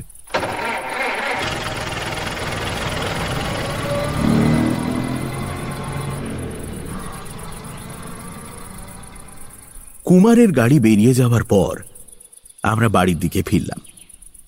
ফটক থেকে বাড়ির সদর প্রায় একশো গজ দূরে। মাঝের জায়গাতে নানান জাতীয় ছোট বড় গাছপালা রয়েছে। মাঝে মাঝে লোহার বেঞ্চি পেতে বিশ্রামের জায়গাও করা আছে। দেওয়ানের ছোট দোতলা বাড়ি দক্ষিণে রেখে আমরা বাগানে প্রবেশ করলাম। শীতকালের দীর্ঘ গোধূলি তখন নেমে আসছে। অবসন্ন দিনের শেষে রক্তিম আভা পশ্চিমে জঙ্গলের মাথায় ফুটে উঠছে। বোমকেশ চিন্তিতভাবে মাথা নিচু করে পকেটে হাত দিয়ে ধীরে ধীরে হাঁটছিল। তার চিন্তার ধারা যে কোন পথে চলেছে তা বোঝবার উপায় নেই। হরিনাথ মাস্টারের ঘরে সে এমন কি পেয়েছে যা থেকে তার মৃত্যু অনুমান করা যেতে পারে? এই কথা ভাবতে ভাবতে আমিও একটু অন্যমনস্ক হয়ে পড়েছিলাম। নিঝুম পাড়াগায়ের নিস্তরঙ্গ জীবনযাত্রার মাঝখানে এত বড় একটা দুর্ঘটনা ঘটেছে, এ যেন আমি মেনে নিতেই পারছিলাম না। বোমকেশের সঙ্গে অনেক রহস্যময় ব্যাপারে জড়িয়ে থেকে এটুকু বুঝেছিলাম যে মুখ দেখে মানুষ চেনা যেমন কঠিন, কেবলমাত্র বাইরে থেকে দেখে কোনো ঘটনার গুরুত্ব নির্ণয় করাও তেমনই দুঃসাধ্য। একটা ইউক্যালিপটাস গাছের তলায় দাঁড়িয়ে বোমকেশ সিগারেট ধরালো। তারপর ওপর দিকে তাকিয়ে খানিকটা নিজের মনেই বলল, জুতো পরে না যাবার একটা কারণ থাকতে পারে, জুতো পরে হাঁটলে শব্দ হয়। যে লোক দুপুর রাত্রে চুপি চুপি করে পালাচ্ছে, তার পক্ষে খালি পায়ে যাওয়াই স্বাভাবিক। কিন্তু সে জামা পরবে না কেন? চশমাটাও ফেলে যাবে কেন? চশমা সম্বন্ধে তুমি বলতে পারো, কিন্তু জামা পরে নিয়ে কথা জানলে কি করে? গুনে দেখলাম সবগুলো জামা রয়েছে, কাজেই প্রমাণ হলো যে জামা পরে যায়নি। তার কতগুলো জামা ছিল, তার হিসেব তুমি পেলে থেকে দেওয়ানজির কাছ থেকে। তুমি বোধহয় লক্ষ্য করনি ভান্ডার থেকে মাস্টারকে দুটো গেঞ্জি আর দুটো জামা দেওয়া হয়েছিল। তাছাড়া সে নিজে একটা ছেঁড়া কামিজ পরে এসেছিল। সেগুলো সব আলনায় টাঙানো রয়েছে। তাহলে তুমি অনুমান করো যে বোমকেশ পশ্চিম আকাশের চাঁদের দিকে তাকিয়েছিল। হঠাৎ সেই দিকে আঙুল তুলে বলল, দেখেছ? সবেমাত্র শুক্লপক্ষ পড়েছে। সে রাত্রে কি তিথি ছিল বলতে পারো? তিথি নক্ষত্রের সঙ্গে কোনো দিনই সম্পর্ক আমার ছিল না। নীরবে মাথা নাড়লাম। বোমকেশ তীক্ষ্ণ দৃষ্টিতে চাঁদকে পর্যবেক্ষণ করে বলল বোধ হয় অমাবস্যা ছিল। না, চলো, পাঁজি দেখা যাক। তার গলায় যেন একটা নতুন উত্তেজনার আভাস পেলাম। চাঁদের দিকে তাকিয়ে কবি বা প্রেমিকরা উত্তেজিত হয়ে পড়ে, জানতাম। কিন্তু বোমকেশের মধ্যে কবিত্ব বা প্রেম এই দুটোর কোনোটারই লেশমাত্র নেই। কাজেই সে যে চাঁদ দেখে কেন এমন উতলা হয়ে উঠল তা বুঝলাম না। যাই হোক, তার ব্যবহার অধিকাংশ সময়ই বুঝতে পারি না। ওটা অভ্যেস হয়ে গিয়েছে। কাজেই সে যখন ফিরে বাড়ির দিকে চলল, তখন আমিও নিঃশব্দে তার পেছন পেছন চললাম। আমরা বাগানের যে অংশটা এসে পৌঁছেছিলাম, সেখান থেকে বাড়ির দূরত্ব পঞ্চাশ গজের বেশি হবে না। সোজা গেলে মাঝে মাঝে কয়েকটা বড় বড় ঝাউয়ের ঝোপ পেরিয়ে যেতে হয়। ঝাউয়ের ঝোপগুলো বাগানের কিছু অংশ ঘিরে যেন আলাদা করে রেখেছে। ঘাসের ওপর দিয়ে নিঃশব্দ পায়ে আমরা প্রায় ঝাউ ঝোপের কাছে পৌঁছেছি এমন সময় ভেতর থেকে একটা চাপা কান্নার আওয়াজ পেয়ে আমাদের গতি আপনা থেকেই রুদ্ধ হয়ে গেল। বোমকেশের দিকে চেয়ে দেখলাম, সে ঠোঁটের ওপর আঙুল রেখে আমাকে চুপ করতে বলছে। কান্নার ভেতর থেকে একটা ভাঙা গলার আওয়াজ শুনতে পেলাম।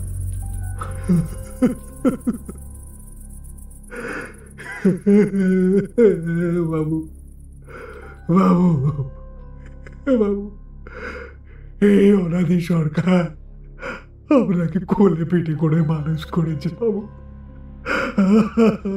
পুরনো চাকর বলে আমায় দয়া করুন, বাবু। আমায় দয়া করুন। মাটা করুন ভুল বুঝেছে, বাবু। ভুল বুঝেছেন আমার মেয়ে অপরাধী। কিন্তু আপনার পা চুয়ে বলছি আপনার পা চুয়ে বলছি বাবু। ও মহা পাপ আমি করিনি বাবু। ও পাপ আমি করিনি। কিছুক্ষণ আর কোনো শব্দ নেই। তারপর হিমাংশু বাবুর কড়া কঠিন স্বর শোনা গেল। ঠিক বলছো। তুমি মারনি? ধর্ম জানেন হুজুর। ধর্ম জানেন। আপনি মালিক আপনি দেবতা। আপনার কাছে যদি মিথ্যে কথা বলি তবে আমার মাথায় যেন বজ্রাঘাত হয়। আবার কিছুক্ষণ কোনো সাড়া শব্দ নেই। তারপর হিমাংশুবাবু বললেন কিন্তু রাধাকে আর এখানে রাখা চলবে না। কালই তাকে অন্যত্র পাঠাবার ব্যবস্থা করো। এ কথা যদি জানাজানি হয় তখন আর আমি দয়া করতে পারব না। এমনিতেই বাড়িতে অশান্তির শেষ নেই। আগে হুজুর আগে কালই তাকে আমি কাছে পাঠিয়ে দেবো। কালই সেখানে তার এক মাসি থাকে। বেশ শোনো, যদি খরচা চালাতে না পারো, তাহলে বোমকেশ আমার হাত ধরে টেনে নিয়ে চলল। পা টিপে টিপে আমরা সরে গেলাম।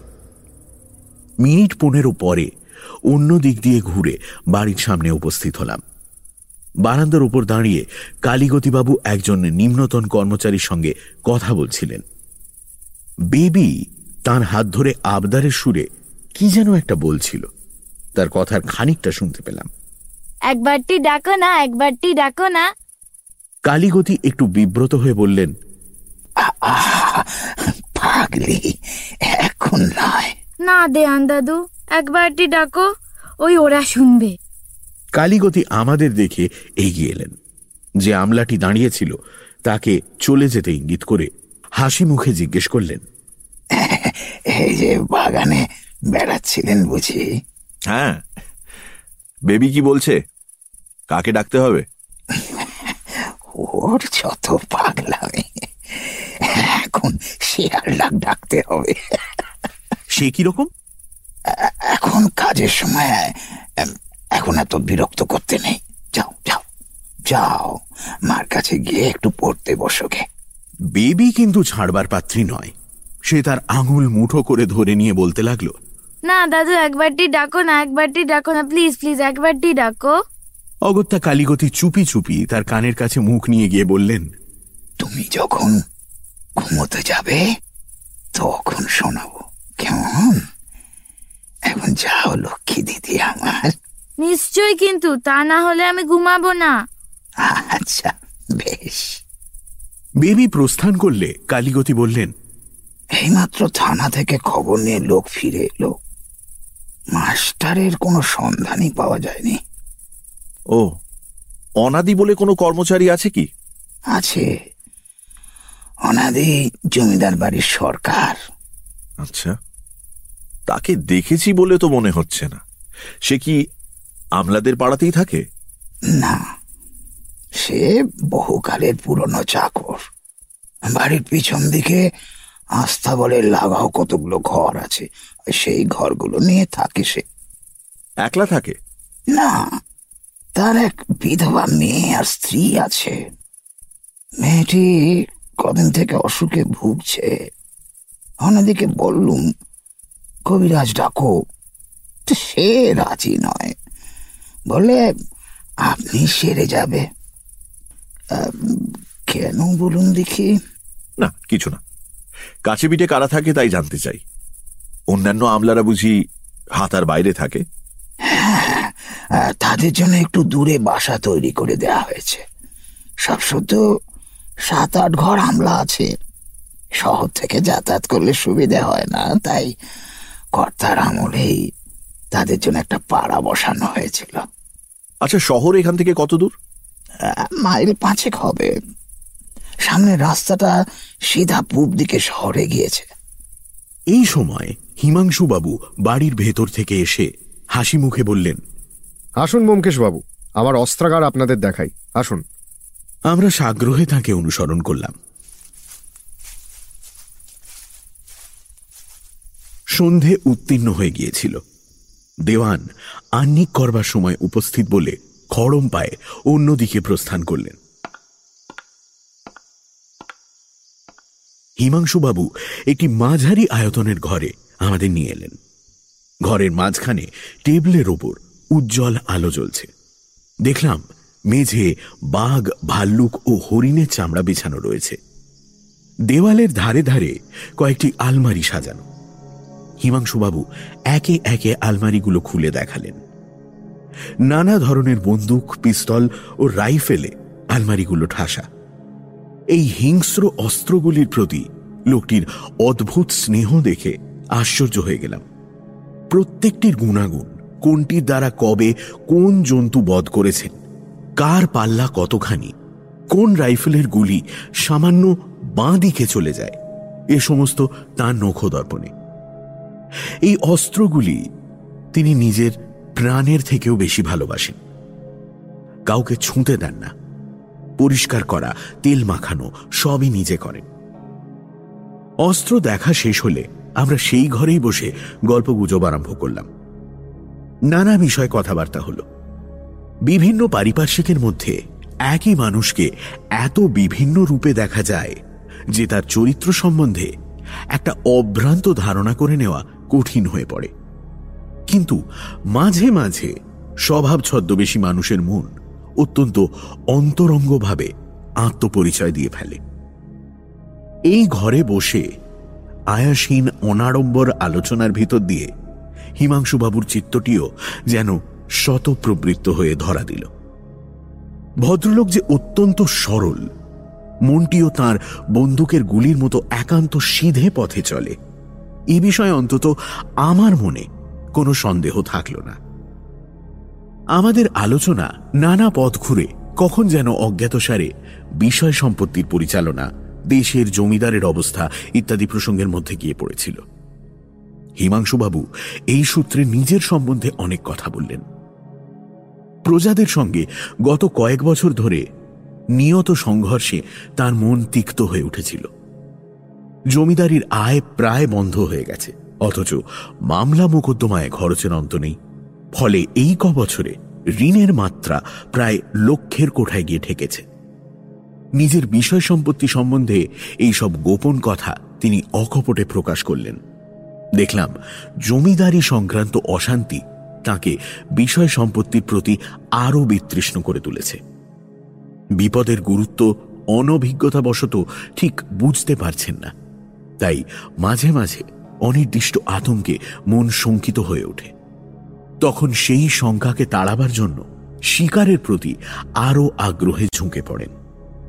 তার মনের অবস্থা বর্তমানে এই রকম কথাবার্তায় রাত্রির সাড়ে আটটা বেজে গেল। অতঃপর অন্দর থেকে খাবার ডাক এলো।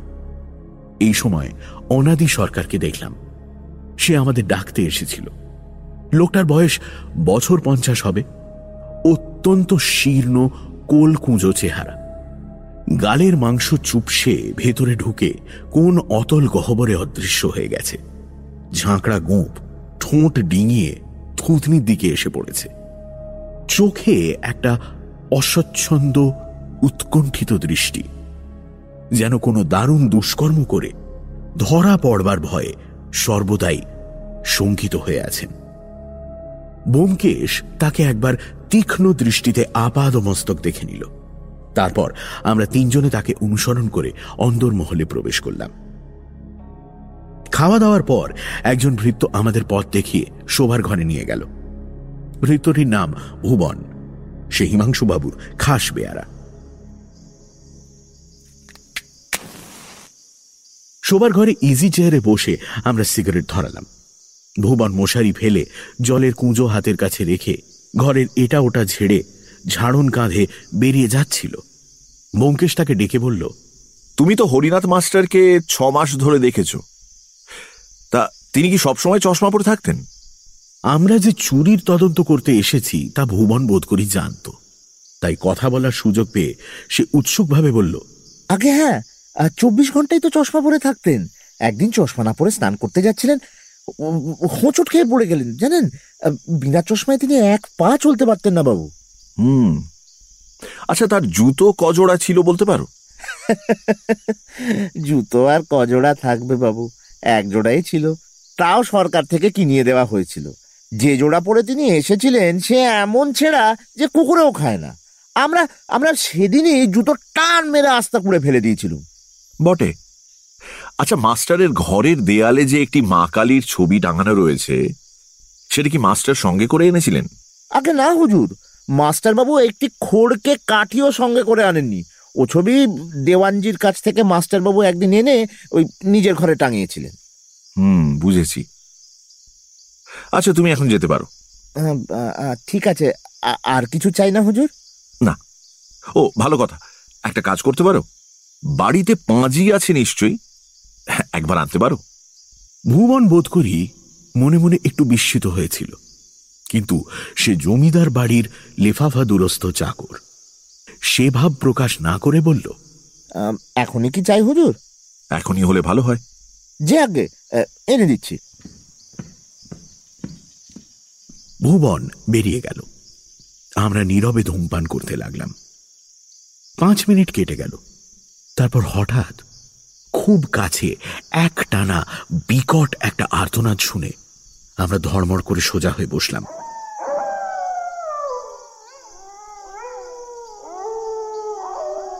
কিন্তু তখনই বুঝলাম, অনৈসর্গিক কিছু নয়। শেয়াল ডাকছে। পাঁচ ছটা শেয়াল একত্র হয়ে কাছেই কোনো জায়গায় সম্মিলিতভাবে ডেকে উঠেছে। এত কাছ থেকে শব্দটা আসার ফলেই আমরা চমকে গেছিলাম। এই সময় ভুবন পাঁজি হাতে ফিরে এলো। আমি বললাম, ও কি হে বাড়ির এত কাছে শেয়াল ডাকছে? শেয়ালের ডাক তখন থেমেছে। ভুবন হাসি চেপে বলল মাফ করবেন হুজুর। আসল শেয়াল নয় ওগুলো। বেবি দিদি আজ সন্ধ্যে থেকে বায়না ধরেছিলেন দেওয়ান ঠাকুরের কাছে। শেয়াল ডাক শুনবেন। তাই তিনিই ডাকছেন। হ্যাঁ হ্যাঁ আজ সন্ধ্যেবেলা বেবি বলেছিল বটে কিন্তু বাবা আশ্চর্য ক্ষমতা তো দেওয়ানজির। একেবারে অবিকল শেয়ালের ডাক। কিছু বোঝবার জন্যই আগে হ্যাঁ হুজুর দেওয়ান ঠাকুর চমৎকার জন্তু জানোয়ারের ডাক ডাকতে পারেন। বলে পাঁজি বোমকেশের পাশে টেবিলের উপর রাখল। বোমকেশের দিকে চেয়ে দেখলাম সে যেন হঠাৎ পাথরের মূর্তিতে পরিণত হয়ে গেছে। চোখের দৃষ্টি স্থির। সর্বাঙ্গের পেশি টান হয়ে শক্ত হয়ে আছে। আমি সবিস্ময় বলে উঠলাম কি হে বোমকেশের চমক ভাঙল। চোখের সামনে দিয়ে হাতটা একবার চালিয়ে নিয়ে বলল হ্যাঁ, কিছু না। এই যে পাঁজি এনেছো? বেশ তুমি এখন যেতে পারো। ভুবন বেরিয়ে গেল। বোমকেশ পাঁজিটা তুলে নিয়ে তার পাতা উল্টাতে লাগল। খানিক পরে একটা পাতায় এসে তার চোখ আটকে গেল। সেই পাতাটা পড়ে সে পাঁজি আমার দিকে এগিয়ে দিয়ে বলল, অজিত, এই দেখো। মনে হলো তার গলার স্বর উত্তেজনায় যেন ঈষৎ কেঁপে উঠল। পাঁজির নির্দিষ্ট পাতাটা পড়লাম। দেখলাম যে রাত্রে মাস্টার নিরুদ্দেশ হয়েছিলেন, সেই রাত্রি ছিল অমাবস্যা।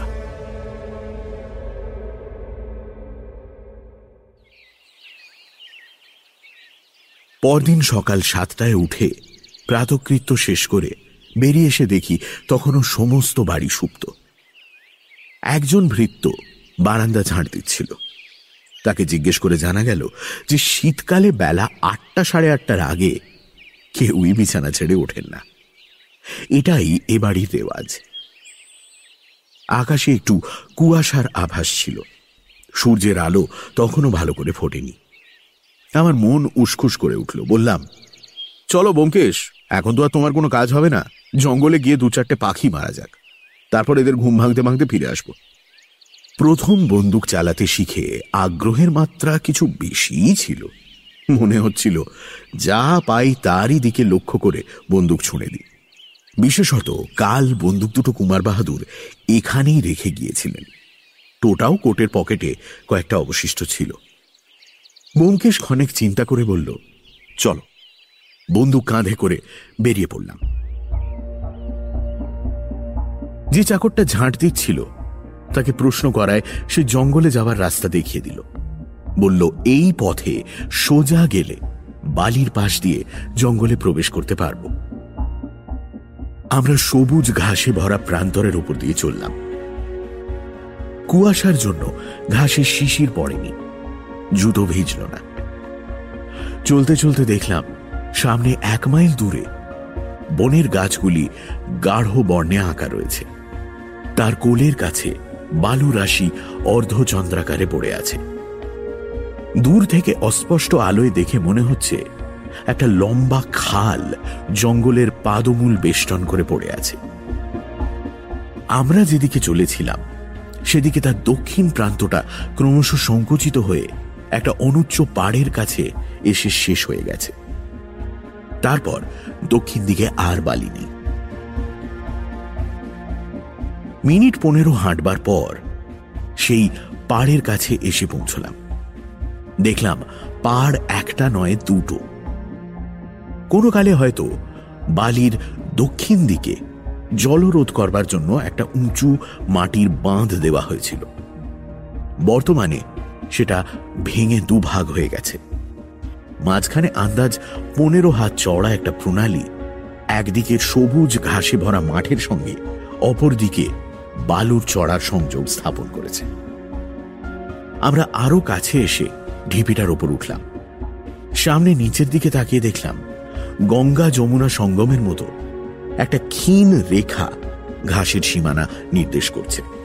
তারপরেই অনিশ্চিত ভয় সংকুল বালির এলাকা আরম্ভ হয়েছে। এর মধ্যে ঠিক কোনখানটায় যে সেই ভয়ানক চোরাবালি কে বলতে পারে? বাঁধের ওপর উঠে যে বস্তুটি প্রথম চোখে পড়েছিল, তার কথা এখনও বলিনি। সেটা একটি অতি জীর্ণ কুঁড়ে ঘর। বাঁধের ভাঙনের দক্ষিণ মুখটি আগলে এই কুটির পড়ি পড়ি হয়ে কোনো মতে দাঁড়িয়ে আছে। উচ্চতা এত কম যে পাড়ের আড়াল থেকে তার মাথাটিও দেখা যায় না। ছিটে বেড়ার দেয়াল, মাটি লেপে জল বৃষ্টি নিবারণের চেষ্টা হয়েছে। এখন প্রায় সর্বত্র মাটি খসে গিয়ে জীর্ণ উই ধরা হাড় পাঁজর বেরিয়ে আছে। ওপরের দুচালা খড়ের চালটিও প্রায় উলঙ্গ।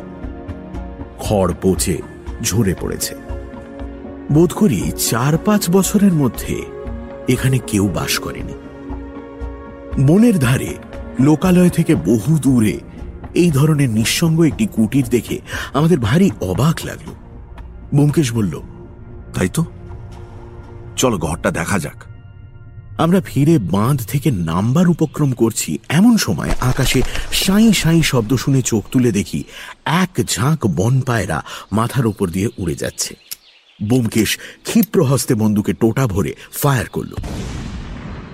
আমার একটু দেরি হয়ে গেল। যখন বন্দুক তুললাম, তখন পায়রার ঝাঁক পাল্লার বাইরে চলে গেছে। বোমকেশের গুলিতে একটি পায়রা নিচে বালির ওপর পড়েছিল। সেটাকে উদ্ধার করার জন্য সামনে দিয়ে নামতে গিয়ে দেখলাম, সে পথে নামা নিরাপদ নয়। পথ এত বেশি ঢালু যে পা হড়কে পড়ে যাওয়ার সম্ভাবনা। বোমকেশ হেসে বলল, এত তাড়াতাড়ি কিসের হে? মরা পাখি তো আর উড়ে পালাবে না। চলো, ওই দিক দিয়ে ঘুরে যাওয়া যাক। কুঁড়ে ঘরটাও দেখা হবে। তখন যে পথে উঠেছিলাম, সেই পথেই নেমে বাঁধের ভাঙনের মুখে উপস্থিত হলাম। কুটিরের মধ্যে প্রবেশ করে দেখলাম, তার সামনে ও পেছনে দুটি দরজা রয়েছে। যেদিক দিয়ে প্রবেশ করলাম, সেদিকে দরজায় পাল্লা নেই। কিন্তু যেদিকে বালি, সেদিকের দরজায় এখনও একটি বাখারির আগল লেগে রয়েছে। ঘরের মধ্যে মানুষের ব্যবহারের উপযোগী কিছুই নেই। ঘরটা চওড়ায় ছ হাতের বেশি হবে না, কিন্তু দৈর্ঘ্যে দুই বাঁধের মধ্যবর্তী স্থানটা সমস্ত জুড়ে আছে। এদিক থেকে বালির দিকে যেতে হলে ঘরের ভেতর দিয়েই যেতে হবে, অন্য পথ নেই। ব্যোমকেশ ঘরের অপরিষ্কার মেঝে ভালো করে পর্যবেক্ষণ করে বলল, সম্প্রতি এই ঘরে কোনো মানুষ এসেছে। এখানে খড়গুলো চেপে গেছে, দেখেছ? ওই কোণে কিছু একটা টেনে সরিয়েছে। এ ঘরে মানুষের যাতায়াত আছে। মানুষের যাতায়াত থাকা কিছু বিচিত্র নয়। রাখাল বালকেরা এদিকে গরু চড়াতে আসে। হয়তো এই ঘরের মধ্যেই খেলা করে তারা দুপুর কাটায়। তা হবে বলে আমি অন্য দরজার আগল খুলে বালির দিকে বেরিয়ে গেলাম। আমার মনটা তখনও পাখির দিকেই পড়েছিল। কিন্তু পাখি কোথায়? সামনেই তো পড়েছিল, লক্ষ্য করেছিলাম, অথচ কোথাও তার চিহ্ন মাত্র নেই। আমি আশ্চর্য হয়ে ব্যোমকেশকে ডেকে বললাম, ওহে, তোমার পাখি কই? সত্যি কি মরা পাখি উড়ে গেল নাকি? ব্যোমকেশ বেরিয়ে এলো। সেও চারিদিকে চোখ ফেরালো, কিন্তু পাখির একটা পালকও দেখতে পেল না। ব্যোমকেশ আস্তে আস্তে বলল তাই তো? চলো একটু এগিয়ে দেখা যাক হয়তো আশেপাশে কোথাও আছে। বলে আমি বালির ওপর পা দিতে যাব ব্যোমকেশের একটা হাত বিদ্যুৎ বেগে এসে আমার কোটের কলার চেপে ধরল। অজিত থামো! আরে কি কি হলো? বালির ওপর পা বাড়িও না। সদ্য ছোঁড়া কার্তুজের শূন্য খোলটা ব্যোমকেশ পকেটেই রেখেছিল। এখন সেটা বার করল। সামনে প্রায় বিশ হাত দূরে বালির ওপর ছুঁড়ে দিয়ে বলল, ভালো করে লক্ষ্য করো। লাল রঙের খোলটা পরিষ্কার দেখা যাচ্ছিল। সেই দিকে স্থির দৃষ্টিতে তাকিয়ে রইলাম। দেখতে দেখতে আমার মাথার চুল খাড়া হয়ে উঠল। কি সর্বনাশ! কার্তুজের খোলের ভারী দিকটা নেমে গিয়ে সেটা খাড়া হয়ে উঠে দাঁড়াল। তারপর তারপর নিঃশব্দে বালির মধ্যে অদৃশ্য হয়ে গেল। এই চোরাবালি এবং এতেই আমি গবেটের মতো পা দিতে যাচ্ছিলাম। ব্যোমকেশ বাধা না দিলে আজ আমার যে কি হতো, ভেবে আমার শরীরের রক্ত ঠান্ডা হয়ে গেল। ব্যোমকেশের চোখ দুটো উত্তেজনায় জল জল করে জ্বলছিল। সে বলল, দেখলে? উফ, কি ভয়ানক কি ভয়ানক। ব্যোমকেশ তুমি আমার প্রাণ বাঁচিয়েছ। আমার কথা যেন শুনতেই পাইনি। এমনি ভাবে সে কেবল অস্ফুট স্বরে বলতে লাগল, কি ভয়ানক কি ভয়ানক। দেখলাম তার মুখের রং ফ্যাকাশে হয়ে গেলেও চোখের দৃষ্টি ও চোয়ালের হাড় কঠিন হয়ে উঠেছে। অতঃপর ব্যোমকেশ কুটিরের চাল থেকে কয়েক টুকরো বাখারি ভেঙে আনলো। একটি একটি করে সেগুলো বালির ওপর নিক্ষেপ করতে লাগল। দেখা গেল, ঘাসের সীমানার প্রায় দশ হাত দূর থেকে চোরা বালি আরম্ভ হয়েছে। কোথায় গিয়ে শেষ হয়েছে তা জানা গেল না। কারণ যত দূর পর্যন্ত বাখারি ফেলা হলো, সব বাখারি ডুবে গেল। পুরনো বাঁধের অর্ধচন্দ্রাকৃতি বাহুবেষ্টন। এই চোরাবালিকেই ঘিরে রেখেছে। অতীত যুগের কোনো সদাশয় জমিদার হয়তো প্রজাদের জীবন রক্ষার্থেই এই বাঁধ করিয়েছিলেন। তারপর কালক্রমে বাঁধও ভেঙে গেছে আর তার উদ্দেশ্যও লোকে ভুলে গেছে। চোরাবালির পরিধি নির্ণয় যথাসম্ভব শেষ করে আমরা আবার কুটিরের ভেতর দিয়ে বেরিয়ে এলাম। ব্যোমকেশ বলল অজিত আমরা চোরাবালির সন্ধান পেয়েছি এ কথা যেন ঘুণাক্ষরে কেউ জানতে না পারে। বুঝলে? আমি ঘাড় নাড়লাম। ব্যোমকেশ তখন কুটিরের সামনে কোমরে হাত দিয়ে দাঁড়িয়ে বলল বাহ! ঘরটি কি চমৎকার জায়গায় দাঁড়িয়ে আছে দেখেছ? পিছনে পনেরো হাত দূরে চোরাবালি সামনে বিশ হাত দূরে গভীর বন দুধারে বাঁধ। কে এটি তৈরি করেছিল? জানতে খুব ইচ্ছে করে। কুয়াশা কেটে গিয়ে বেশ রোদ উঠেছিল। আমি বনের দিকে তাকিয়ে দেখলাম গাছের ছায়ার নিচ দিয়ে একজন হাফ প্যান্ট পরা লোক কাঁধে বন্দুক নিয়ে লম্বা লম্বা পা ফেলে আমাদের দিকে এগিয়ে আসছে। গাছের ছায়ার বাইরে আসতেই বুঝতে পারলাম হিমাংশুবাবু। হিমাংশুবাবু দূর থেকে হাঁক পারলেন আপনারা কোথায় ছিলেন? আমি তো এদিকে জঙ্গলের মধ্যে খুঁজে বেড়াচ্ছি। অজিত মনে থাকে যেন চোরাবালি সম্বন্ধে কোনো কথা নয়। এই অজিতের পাল্লায় পড়ে পাখি শিকারে বেরিয়ে পড়েছিলুম। পাখিরা অবশ্য বেশ অক্ষত শরীরে আছে কিন্তু আর্মস অ্যাক্টের বিরুদ্ধে অজিত যেরকম অভিযান শুরু করেছে শিগগিরই পুলিশের হাতে পড়বে। এবার কলকাতা গিয়েই একটা বন্দুকের লাইসেন্স কিনব। হিমাংশুবাবু আমাদের কাছে এসে দাঁড়ালেন। বন্দুক নামিয়ে বললেন তারপর কিছু পেলেন? না কিছু না। এ কি আপনি একেবারে রাইফেল নিয়ে বেরিয়েছেন যে? হ্যাঁ সকালে উঠেই শুনলুম জঙ্গলে নাকি বাঘের ডাক শোনা গেছে তাই তাড়াতাড়ি রাইফেল নিয়ে বেরিয়ে পড়ল চাকরটা বললে আপনারা এদিকে এসেছেন? একটু ভাবনা হলো কারণ হঠাৎ যদি বাঘের মুখে পড়েন তাহলে আপনাদের পাখি মারা বন্দুক আর দশ নম্বরের ছড়রা কোনো কাজেই লাগবে না। বাঘ এসেছে এটা কার মুখে শুনলেন? ঠিক যে এসেছেই এ কথা জোর করে কেউ বলতে পারছে না। আমার গয়লাটা বলছিল যে গরুগুলো সমস্ত রাত খোঁয়াড়ে ছটফট করেছে। তাই তার আন্দাজ যে হয়তো তারা বাঘের গন্ধ পেয়েছে। তাছাড়া দেওয়ানজি বলছিলেন তিনি নাকি অনেক রাত্রে বাঘের ডাকের মতন একটা আওয়াজ শুনতে পেয়েছেন। যা হোক, চলুন এবার ফেরা যাক। এখনও চা খাওয়া হয়নি। সাড়ে আটটা। চলুন। আচ্ছা এই পোড়ো ঘরটা কার? মানে এরকম নির্জন স্থানে কে এই ঘর তৈরি করেছিল? আর কেনই বা করেছিল? এ বিষয়ে কিছু জানেন কি? জানিবই কি? চলুন যেতে যেতে বলছি। তিনজনে বাড়ির দিকে অগ্রসর হলাম। হিমাংশুবাবু হাঁটতে হাঁটতে বললেন বছর চার পাঁচ আগে ঠিক ক বছর হলো বলতে পারছি না তবে বাবা মারা যাওয়ার পর হঠাৎ একদিন আমার বাড়িতে এক বিরাট তান্ত্রিক সন্ন্যাসী এসে হাজির হলেন। ভয়ঙ্কর চেহারা মাথায় জটার মতো চুল অজস্র গোফদাড়ি পাঁচ হাত লম্বা এক জোয়ান। পরনে স্রেফ একটি নেংটি। চোখ দুটো লাল টকটক করছে। আমার দিকে তাকিয়ে অত্যন্ত রূঢ়ভাবে তুই তোকারি করে বললেন যে তিনি কিছুদিন আমার আশ্রয় থেকে সাধনা করতে চান। দেখুন বোমকেশবাবু সাধু সন্ন্যাসীর উপর আমার বিশেষ ভক্তি নেই। ওসব বুজরুকি আমার একেবারেই সহ্য হয় না। বিশেষত ভেগধারীদের উদ্ধত্ত আর স্পর্ধা আমি বরদাস্ত করতে পারি না। আমি তৎক্ষণাৎ তাকে দূর করে দিচ্ছিলাম, কিন্তু দেওয়ানজি মাঝ থেকে বাধা দিলেন। তাঁর বোধহয় তান্ত্রিক ঠাকুরকে দেখেই খুব ভক্তি হয়েছিল। তিনি আমাকে অনেক করে বোঝাতে লাগলেন। অন্যথায় অভিসম্পাদ প্রভৃতির ভয়ও দেখালেন। কিন্তু আমি ওই উলঙ্গ লোকটাকে বাড়িতে থাকতে দিতে কিছুতেই রাজি হলুম না। তখন দেওয়ানজি তান্ত্রিক ঠাকুরের সঙ্গে পরামর্শ করে ঠিক করলেন যে তিনি আমার জমিদারির মধ্যে কোথাও কুঁড়ে বেঁধে থাকবেন আর ভান্ডার থেকে তার নিয়মিত সিধে দেওয়া হবে। দেওয়ানজির আগ্রহ দেখে আমি অগত্যা রাজি হলুম।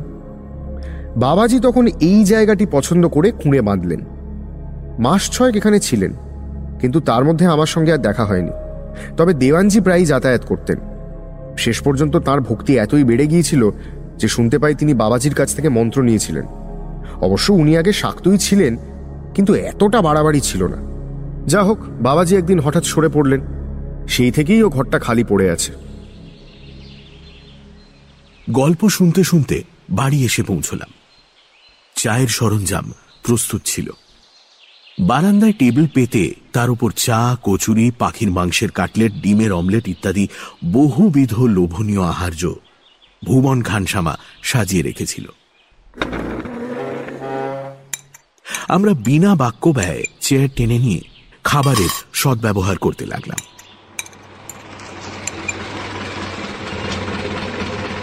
খাওয়া খানিক দূরে গিয়েছে, এমন সময় বারান্দার সামনে গাড়ি এসে থামল। কুমার ত্রিদীপ গাড়ি থেকে নামলেন। গাড়ির পেছনে আমাদের সুটকেস কয়েকটা বাঁধা ছিল। সেগুলো নামাবার হুকুম দিয়ে কুমার আমাদের মধ্যে এসে বসলেন। বোমকেশের দিকে তাকিয়ে জিজ্ঞেস করলেন কদ্দূর? বোমকেশ অনিশ্চিতভাবে মাথা নেড়ে বলল বেশি দূর নয়। তবে দু একদিনের মধ্যেই একটা হেস্তনেস্ত হয়ে যাবে আশা করি। আর একবার শহরে যাওয়া দরকার। পুলিশের কাছ থেকে কিছু খোঁজখবর নিতে হবে। বেশ তো। চলুন আমার গাড়িতে ঘুরে আসা যাক। এখন বেরোলে বেলা বারোটার মধ্যে ফেরা যাবে। হুম। আমার একটু সময় লাগবে। সন্ধ্যের আগে ফেরা হবে না। একেবারে খাওয়া দাওয়া করে বেরুলে কোথায় ভালো হয়? সে কথাও মন্দ নয়। হিমাংশু তুমি চলো না হে। খুব খানিক হৈ হৈ করে আসা যাক। অনেকদিন শহরে যাওয়া হয়নি। না ভাই আমার আজ আর যাওয়ার সুবিধে হবে না। একটু কাজ। না আপনার গিয়ে কাজ নেই। অজিত থাকুক, আমরা দুজনে গেলেই যথেষ্ট হবে। বলে কুমারের দিকে তাকালো। তার চাউনিতে বোধহয় কোনো ইশারা ছিল, কারণ কুমার বাহাদুর আবার কি একটা বলতে গিয়ে থেমে গেলেন।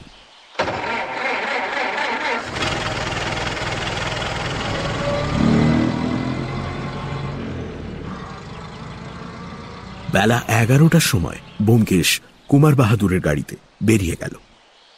যাওয়ার আগে আমাকে বলে গেল। চোখ দুটো বেশ ভালো করে খুলে রেখো অজিত। আমার অবর্তমানে যদি কিছু ঘটে লক্ষ্য করো। তাদের গাড়ি ফটক পেরিয়ে যাওয়ার পর হিমাংশুবাবুর মুখ দেখে বোধ হল তিনি যেন পরিত্রাণের আনন্দে উৎফুল্ল হয়ে উঠেছেন। আমরা তার বাড়িতে এসে ওঠার পর থেকে তিনি যে খুশি হতে পারেননি এই সন্দেহ আমার প্রথম থেকেই ছিল। দেওয়ান কালীগতিও উপস্থিত ছিলেন। তিনি অত্যন্ত বুদ্ধিমান ব্যক্তি। আমাদের মুখের ভাব থেকে মনের কথা আন্দাজ করেছিলেন কিনা বলতে পারি না। কিন্তু তিনি আমাকে ডেকে নিয়ে বারান্দার চেয়ারে বসিয়ে নানান বিষয়ে কথা বলতে লাগলেন। হিমাংশুবাবুও আলোচনায় যোগ দিলেন। বোমকেশ সম্বন্ধেই আলোচনা বেশি হল। বোমকেশের কীর্তিকলাপ প্রচার করতে আমি কোনোদিনই পিছপা হই না। সে যে কত বড় ডিটেকটিভ তা বহু উদাহরণ দিয়ে বুঝিয়ে দিলাম। তার সাহায্য পাওয়া যে কতখানি ভাগ্যের কথা সে ইঙ্গিত করতেও ছাড়লাম না। শেষে বললাম হরিনাথ মাস্টার যে বেঁচে নেই আর কেউ এত শিগগিরই হয়তো। সে কথা বুঝতে পারত না। বেঁচে নেই? বেঁচে নেই? কথাটা বলে ফেলা উচিত হলো কিনা বুঝতে পারলাম না। বোমকেশ অবশ্য বারণ করেনি তবু মনে হলো না বললেই বোধহয় ভালো হতো। আমি নিজেকে সংবরণ করে নিয়ে বললাম, যথাসময় সব কথা জানতে পারবেন। অতঃপর বারোটা বেজে গেছে দেখে আমরা উঠে পড়লাম। কালীগতি ও হিমাংশুবাবু আমার অনিচ্ছা লক্ষ্য করে আর কোনো প্রশ্ন করলেন না। কিন্তু হরিনাথের মৃত্যু সংবাদ যে তাঁদের দুজনকেই বিশেষভাবে নাড়া দিয়েছে তা বুঝতে অসুবিধেও হল না। দুপুরবেলাটা বোধ করি নিঃসঙ্গভাবে ঘরে বসেই কাটাতে হতো, কারণ হিমাংশুবাবু খাওয়ার পরে একটা জরুরি কাজের উল্লেখ করে অন্দরমহলে প্রস্থান করেছিলেন। কিন্তু বেবি এসে আমাকে সঙ্গদান করল। সে এসে প্রথমেই বোমকেশের খোঁজ খবর নিল এবং সকালবেলা মিনির সন্তান প্রসবের জন্য আসতে পারেনি বলে যথোচিত দুঃখ জ্ঞাপন করল। তারপর আমাকে নানা প্রকার বিচিত্র প্রশ্ন জিজ্ঞেস করে ও নিজেদের পারিবারিক বহু গুপ্ত রহস্য প্রকাশ করে গল্প জমিয়ে তুলল। হঠাৎ এক সময় বেবি বলল মা না আজ তিন দিন ভাত খাননি। ও তার অসুখ করেছে বুঝি? না বাবার সঙ্গে ঝগড়া হয়েছে। এ বিষয়ে তাকে প্রশ্ন করে আরও কিছু সংবাদ সংগ্রহ করা ভদ্রতা হবে কিনা ভাবছি এমন সময় খোলা জানলা দিয়ে দেখলাম একটা সবুজ রঙের সেডান গ্যারেজের দিক থেকে নিঃশব্দে বেরিয়ে যাচ্ছে। আমি তাড়াতাড়ি উঠে জানলার সামনে গিয়ে দাঁড়ালাম। গাড়িখানি সাবধানে ফটক পার হয়ে শহরের দিকে মোড় নিয়ে অদৃশ্য হয়ে গেল। দেখলাম চালক স্বয়ং হিমাংশুবাবু। গাড়ির ভেতরে কেউ আছে কিনা তা দেখতে পেলাম না। বেবি আমার পাশে দাঁড়িয়েছিল বলল আমাদের নতুন গাড়ি। ফিরে এসে বসলাম। হিমাংশুবাবু ঠিক যেন চোরের মতো গাড়ি নিয়ে বেরিয়ে গেলেন। কোথায় গেলেন? সঙ্গে কেউ ছিল কি? তিনি গোড়া থেকেই আমাদের কাছে একটা কিছু লুকোবার চেষ্টা করছেন। আমাদের আগমন তার কোনো কাজে বাধা দিয়েছে। তাই তিনি ভেতরে ভেতরে অধীর হয়ে পড়েছেন, অথচ বাইরে কিছু করতে পারছেন না। এই ধারণা ক্রমেই আমার মনে দৃঢ়তর হতে লাগল। তবে কি তিনি হরিনাথের অন্তর্ধানের গূঢ় রহস্য কিছু জানেন? তিনি কি জেনে শুনে কাউকে আড়াল করবার চেষ্টা করছেন? ভীত দৃষ্টি রুগ্ন কায়ে অনাদি সরকারের কথা মনে পড়ল। সে কাল প্রভুর পায়ে ধরে কাঁদছিল কি জন্য? ও মহাপাপ করিনি। কোন মহাপাপ থেকে অব্যাহতি পাওয়ার জন্য এমন সে করছিল? বেবি আজ নতুন একটা খবর দিল। হিমাংশু বাবু ও তার স্ত্রীর মধ্যে ঝগড়া চলছে। ঝগড়া এত দূর গড়িয়েছে যে স্ত্রী তিন দিন খাননি। কি নিয়ে ঝগড়া? হরিনাথ মাস্টার কি এই কলহ রহস্যের আড়ালে লুকিয়ে আছে? তুমি ছবি আঁকতে জানো? বেবির প্রশ্নে চিন্তা জাল ছিন্ন হয়ে গেল। অন্যমনস্ক ভাবে বললাম হ্যাঁ? হ্যাঁ জানি। খোলা চুল উড়িয়ে বেবি ছুটে গেল।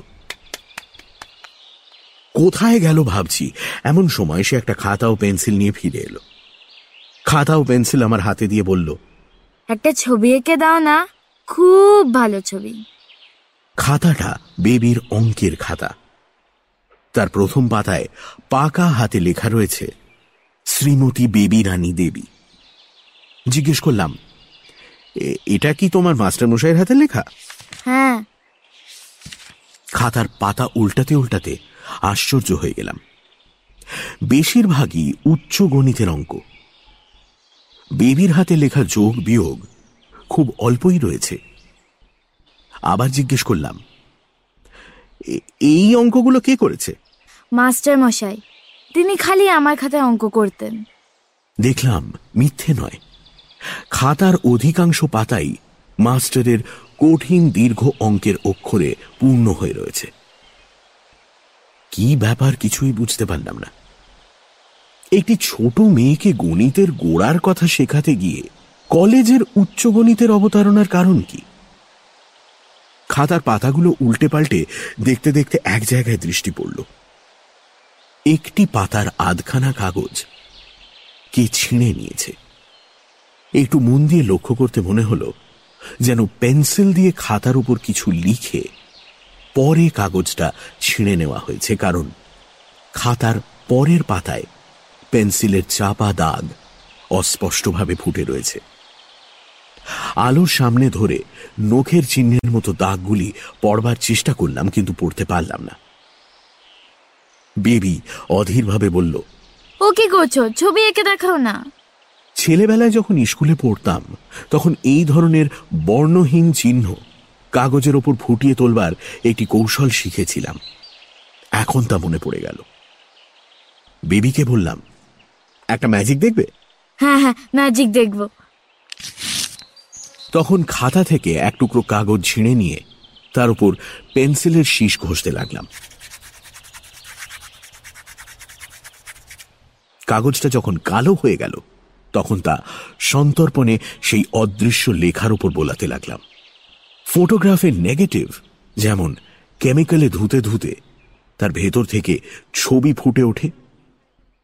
আমার মৃদু ঘষার ফলে তেমনি কাগজের ওপর ধীরে ধীরে অক্ষর ফুটে উঠতে লাগল।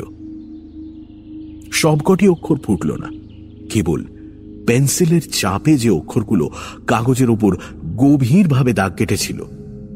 সেগুলো স্পষ্ট হয়ে উঠল। হ্রিং থ্রিং পড়া যাচ্ছে না। রাত্রি এগারোটা পাঁচ অম পড়িবে। হ্যাঁ? অসম্পূর্ণ দুর্বোধ্য অক্ষরগুলোর অর্থ বোঝবার চেষ্টা করলাম, কিন্তু বিশেষ কিছুই বুঝতে পারলাম না। ওং হ্রিং ক্লিং। বোধহয় কোনো মন্ত্র হবে, কিন্তু সে যাই হোক, হস্তাক্ষর যে হরিনাথ মাস্টারের, তাতে সন্দেহ রইল না। প্রথম পাতার লেখার সঙ্গে মিলিয়ে দেখলাম, অক্ষরের ছাঁদ একই প্রকারের। বেবি ম্যাজিক দেখে বেশি আনন্দ পেল না। সে ছবি আঁকবার জন্য পিড়াপিড়ি করতে লাগল। তখন তার খাতায় কুকুর, বাঘ, রাক্ষস প্রভৃতি, বিবিধ জন্তুর চিত্তাকর্ষক ছবি এঁকে তাকে খুশি করলাম। মন্ত্র লেখা কাগজটা আমি ছিঁড়ে নিজের কাছে রেখে দিলাম।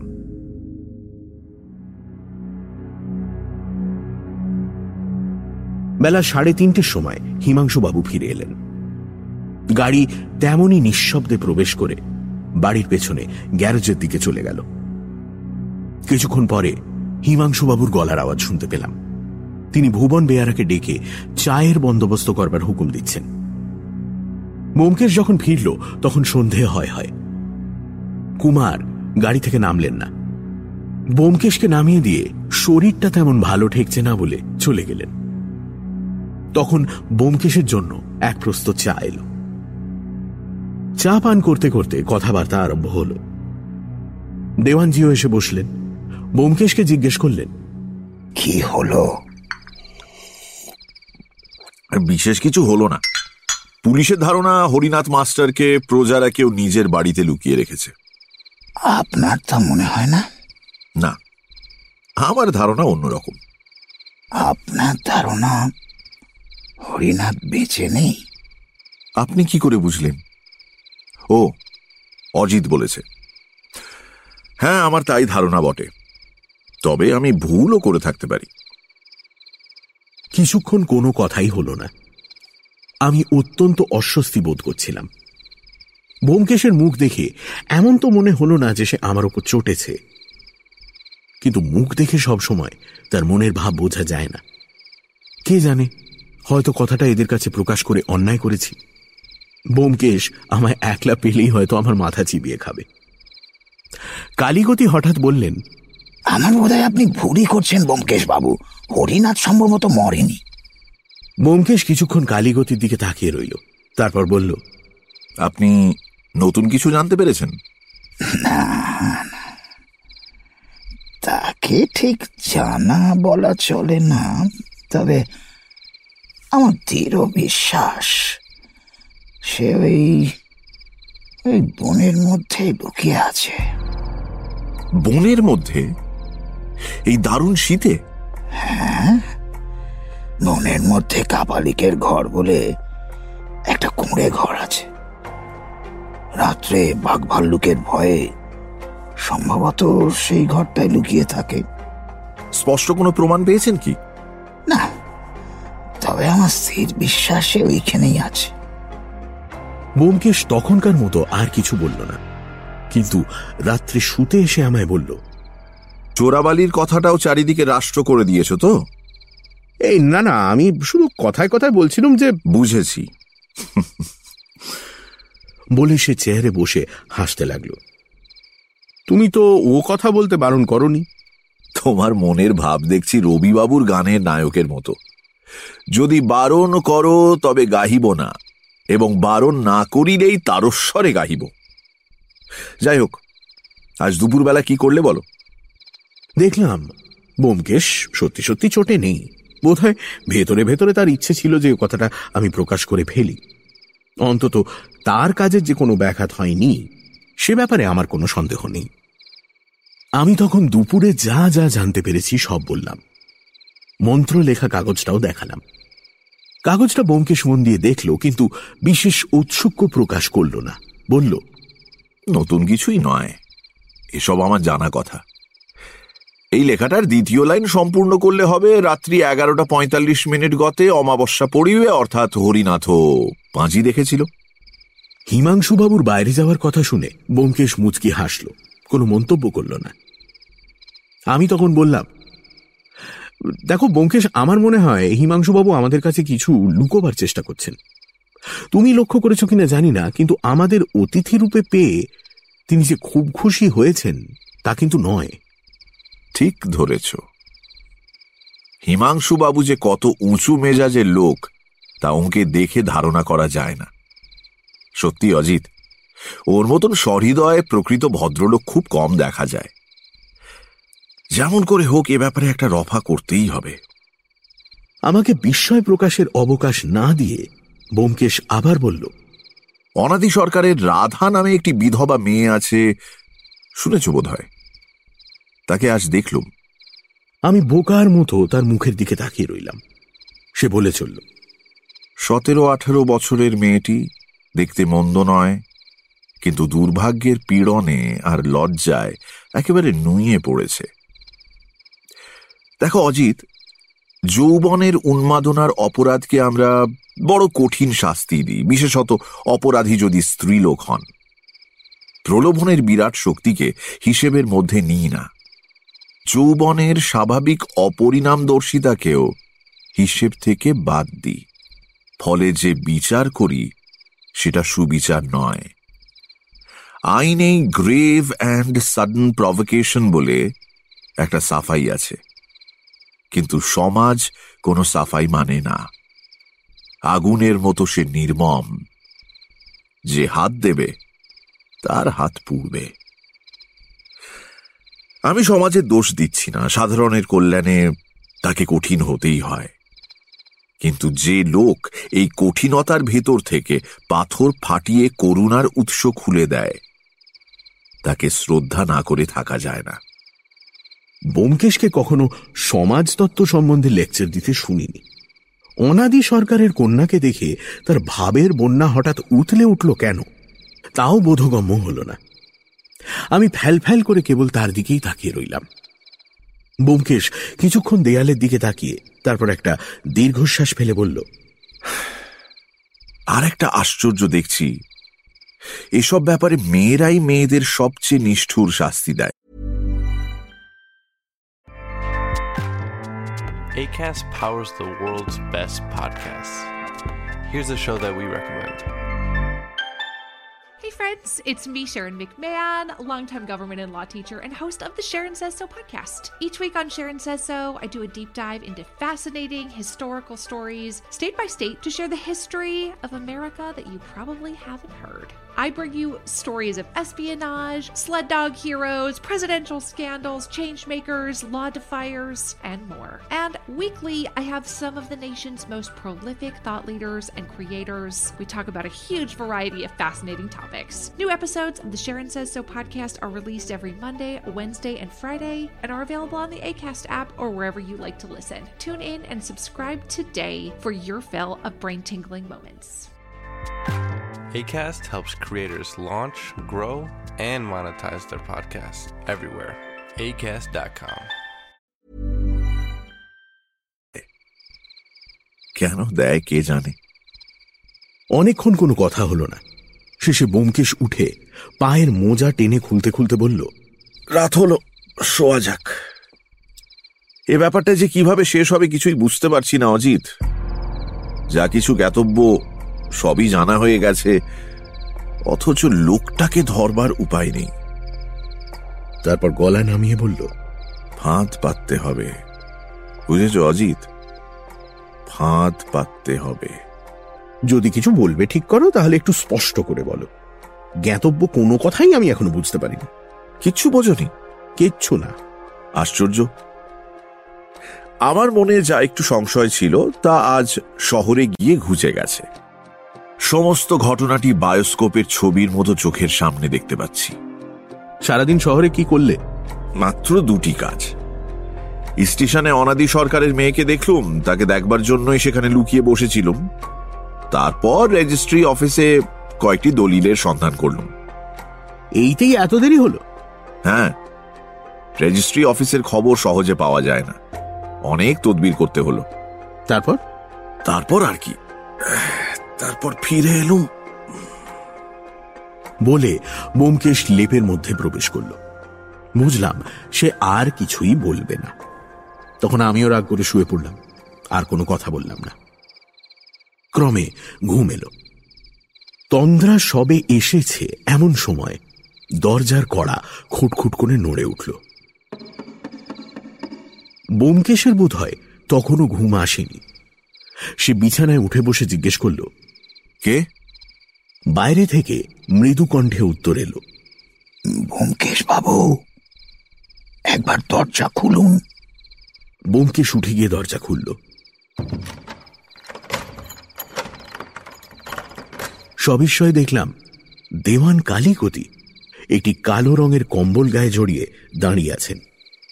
আসুন আমার সঙ্গে আসুন একটা জিনিস দেখাতে চাই। অজিত বাবু জেগে আছেন নাকি? আপনিও আসুন। মোমকেশ ওভারকোট গায়ে দিতে দিতে বলল এত রাত্রে? ব্যাপার কি? কালীগতি উত্তর দিলেন না। আমিও লেপ পরিত্যাগ করে একটা শাল ভালো করে গায়ে জড়িয়ে নিলাম। তারপর দুজনেই কালীগতিকে অনুসরণ করে বাইরে গেলাম। বাড়ি থেকে বেরিয়ে আমরা বাগানের ফটকের দিকে চললাম। অন্ধকার রাত। চাঁদ বহু আগেই অস্ত গেছে। আমি ভাবতে লাগলাম, বৃদ্ধ এহেন রাতে আমাদের কোথায় নিয়ে চলল? কত দূরই বা নিয়ে যাচ্ছে? বোমকে শিবা এমন নির্বিচারে প্রশ্নমাত্র না করে তার সঙ্গে চলেছে কেন? কিন্তু ফটক পর্যন্ত পৌঁছবার আগেই বুঝলাম, আমাদের গন্তব্যস্থান বেশি দূর নয়। কালীগতির বাড়ির সদর দরজায় একটা হ্যারিকেন লণ্ঠন হীনভাবে জ্বলছিল। সেটা তুলে নিয়ে তার বাতিটা একটু বাড়িয়ে দিয়ে কালীগতি বাড়ির মধ্যে প্রবেশ করলেন। বললেন, আসুন। কালীগতির বাড়িতে বোধহয় চাকর বাকর কেউ থাকে না, কারণ বাড়িতে প্রবেশ করে জনমানবের সাড়া শব্দ পেলাম না। লণ্ঠনের শিখা বাড়ির অংশমাত্র আলোকিত করল। তাতে কাছের দরজা, জানলা ও ঘরের অন্যান্য দু একটা আসবাব ছাড়া আর কিছুই চোখে পড়ল না। এক প্রস্ত সিঁড়ি ভেঙে আমরা দোতলায় উঠলাম। তারপর আরেক প্রস্ত সিঁড়ি। এই সিঁড়ির শেষ ধাপে উঠে কালীগতি লণ্ঠন কমিয়ে রেখে দিলেন। দেখলাম আলসে ঘেরা খোলা ছাদে উপস্থিত হয়েছি। এই দিকে আসুন। বলে কালীগতি আমাদের আলসে ধারে নিয়ে গেলেন। বাইরের দিকে হাত বাড়িয়ে বললেন কিছু দেখতে পাচ্ছেন? উঁচু জায়গা থেকে অনেক দূর পর্যন্ত দেখা যাওয়ার কথা। কিন্তু আপাতত চারিদিকে দুর্ভেদ্য অন্ধকার।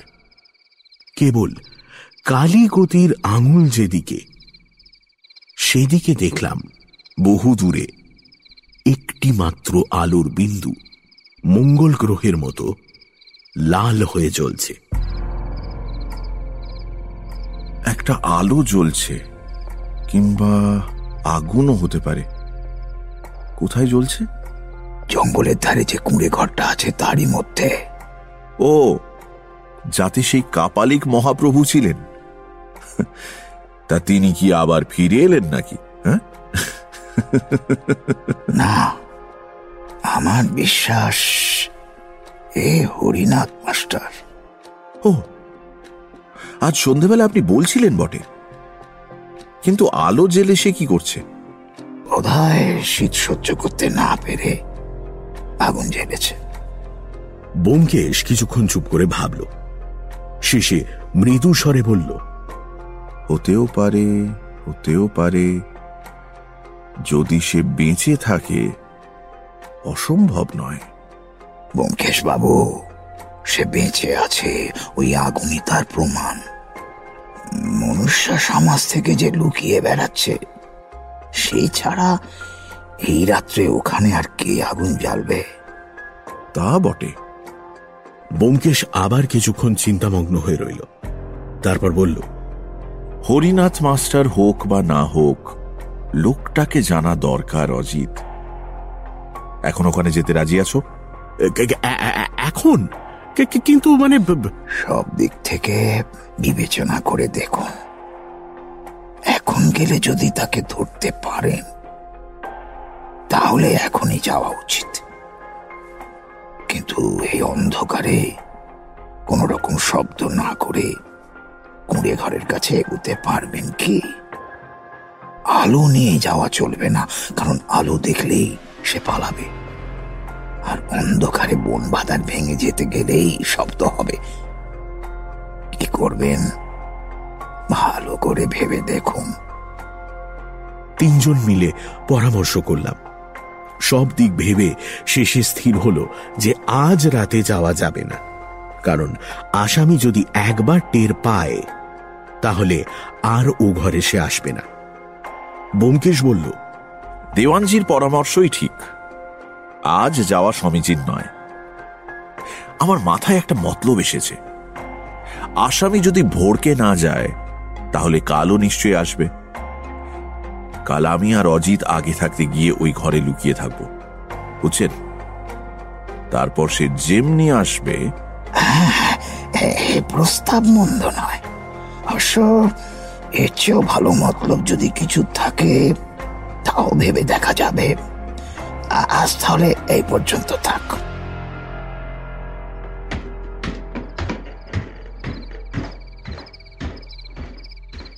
ছাদ থেকে নেমে আমরা নিজেদের ঘরে ফিরে এলাম। দেওয়ানজি আমাদের দরজা পর্যন্ত পৌঁছে দিয়ে গেলেন। যাওয়ার সময় বোমকেশের মুখের দিকে তাকিয়ে বললেন ব্যোমকেশ বাবু আপনি তান্ত্রিক ধর্মে বিশ্বাস করেন না? না না না না ওসব বুঝলো কি আমি যত তান্ত্রিক দেখেছি সব বেটা মাতাল আর লম্পট। কালীগতির চোখের দৃষ্টি ক্ষণকালের জন্য কেমন যেন ঘোলাটে হয়ে গেল। তিনি মুখে একটু ক্ষীণ হাসি টেনে এনে বললেন আচ্ছা আজ তবে শুয়ে পড়ুন। ভালো কথা হিমাংশু বাবাজিকে আপাতত এসব কথা না বললেই বোধহয় ভালো হয়। হ্যাঁ তাকে এখন কিছু বলবার দরকার নেই। কালীগতি চলে গেলেন। আমরা আবার শুয়ে পড়লাম।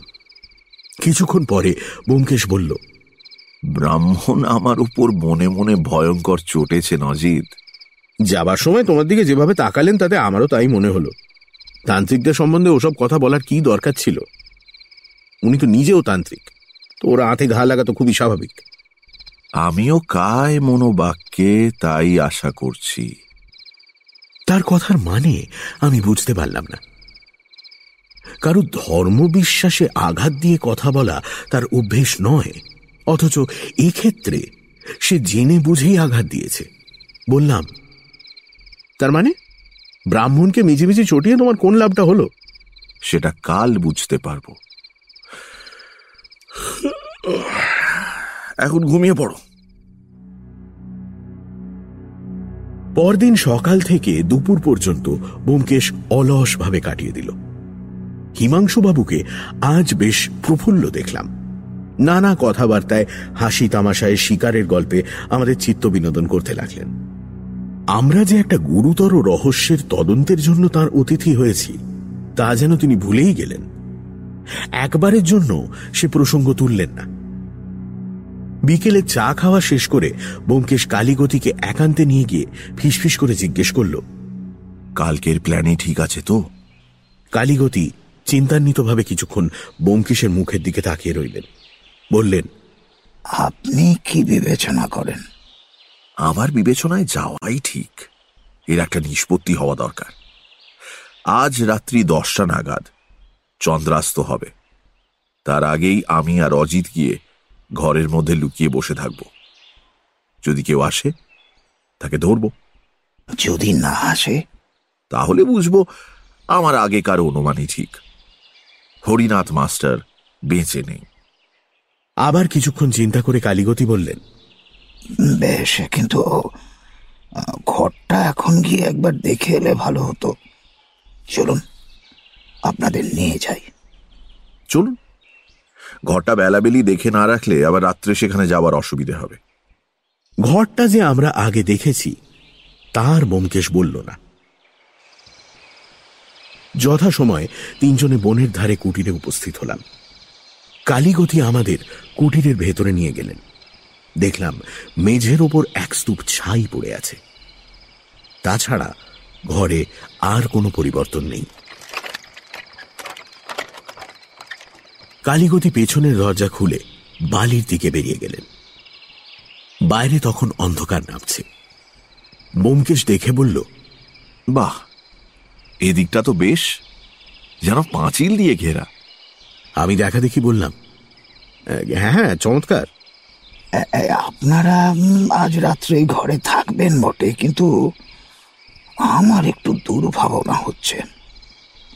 শুনতে পাচ্ছি একটা বাঘ নাকি সম্প্রতি জঙ্গলে এসেছে। আরে তাতে কি? আমরা বন্দুক নিয়ে আসব। বাঘ যদি আসে অন্ধকারে বন্দুক কোনো কাজেই লাগবে না। যা হোক আশা করি বাঘের গুজবটা মিথ্যে। বন্দুক আনবার দরকার হবে না। তবে সাবধানের মান নেই। আপনাদের সতর্ক করে দিই। যদি রাত্রে বাঘের ডাক শুনতে পান, ঘরের মধ্যে থাকবেন না। এই দিকে বেরিয়ে এসে আগুন লাগিয়ে দেবেন। তারপর ওই বাড়ির উপরে গিয়ে দাঁড়াবেন। যদি বা বাঘ ঘরে ঢোকে, বালির ওপর যেতে পারবে না। সেই ভালো। বন্দুকের হাঙ্গামায় দরকার নেই। অজিত আবার নতুন বন্দুক চালাতে শিখেছে। হয়তো বিনা কারণেই আওয়াজ করে বসবে। ফলে শিকার আর এদিকে ঘেঁষবে না। তারপর বাড়ি ফিরে এলাম। মনটা কুয়াশায় আচ্ছন্ন হয়ে রইল। সন্ধ্যার পর হিমাংশুবাবুর অস্ত্রাগারে গিয়ে গল্পগুজব হচ্ছিল। একসময় ব্যোমকেশ হঠাৎ জিজ্ঞেস করল আচ্ছা হিমাংশু বাবু মনে করুন কেউ যদি একটা নিরীহ নির্ভরশীল লোককে জেনে শুনে নিজের স্বার্থসিদ্ধির জন্য নিশ্চিত মৃত্যুর মুখে পাঠিয়ে দেয়। তার শাস্তি কি হবে? মৃত্যু। A tooth for a tooth an eye for an eye Ajit তুমি কি বলো? আমিও তাই বলি। বোমকেশ অনেকক্ষণ কড়িকাঠের দিকে মুখ করে বসে রইল। তারপর উঠে গিয়ে দরজার বাইরে উঁকি মেরে দরজা ভেজিয়ে দিয়ে ফিরে এসে বসল। মৃদু স্বরে বলল হিমাংশুবাবু আজ রাত্রে আমরা দুজনে গিয়ে কাপালিকের কুঁড়ে লুকিয়ে থাকব। সে কি? কেন? বোমকে সংক্ষেপে কারণ ব্যক্ত করে শেষে বলল কিন্তু আমাদের একলা যেতে সাহস হয় না তাই আপনাকেও যেতে হবে। বেশ বেশ নিশ্চয়ই যাব। কিন্তু আপনি যাচ্ছেন। এ কথা যেন আকারে ইঙ্গিতেও কেউ জানতে না পারে। তাহলে কিন্তু সব ভেস্তে যাবে। শুনুন, আমরা আন্দাজ সাড়ে নটার সময় বাড়ি থেকে বেরোব। আপনি তার আধ ঘণ্টা পরে বেরোবেন। কেউ যেন জানতে না পারে। এমনকি আমাদের যাবার কথা আপনি জানেন, সে ইঙ্গিতও দেবেন না। বেশ, আর আপনার সবচেয়ে ভালো রাইফেলটা সঙ্গে নেবেন। আমরা শুধু হাতেই যাব। রাত্রি নটার মধ্যে খাওয়া দাওয়া শেষ করে আমরা নিজেদের ঘরে প্রবেশ করলাম। সাজগোজ করে বেরোতে বাজল ঠিক সাড়ে নটা। বাগান পার হয়ে মাঠে পদার্পণ করেছি এমন সময় চাপা কণ্ঠে কে ডাকল ব্যোমকেশ বাবু। পাশে তাকিয়ে দেখলাম একটা গাছের আড়াল থেকে বেরিয়ে কালীগতি আসছেন। তিনি বোধহয় এতক্ষণ আমাদের জন্যই অপেক্ষা করছিলেন। কাছে এসে বললেন যাচ্ছেন। বন্দুক নেননি দেখছি। বেশ মনে রাখবেন যদি বাঘের ডাক শুনতে পান ওই বাড়ির ওপরে গিয়ে দাঁড়াবেন কিন্তু। হ্যাঁ হ্যাঁ মনে আছে। চাঁদ অস্ত যেতে আর বেশি দেরি নেই। এখনই বনের আড়ালে ঢাকা পড়বে। কালীগতির মৃদু স্বরে দুগ্গা দুগ্গা দুগ্গা দুগ্গা। শুনে আমরা চলতে আরম্ভ করলাম।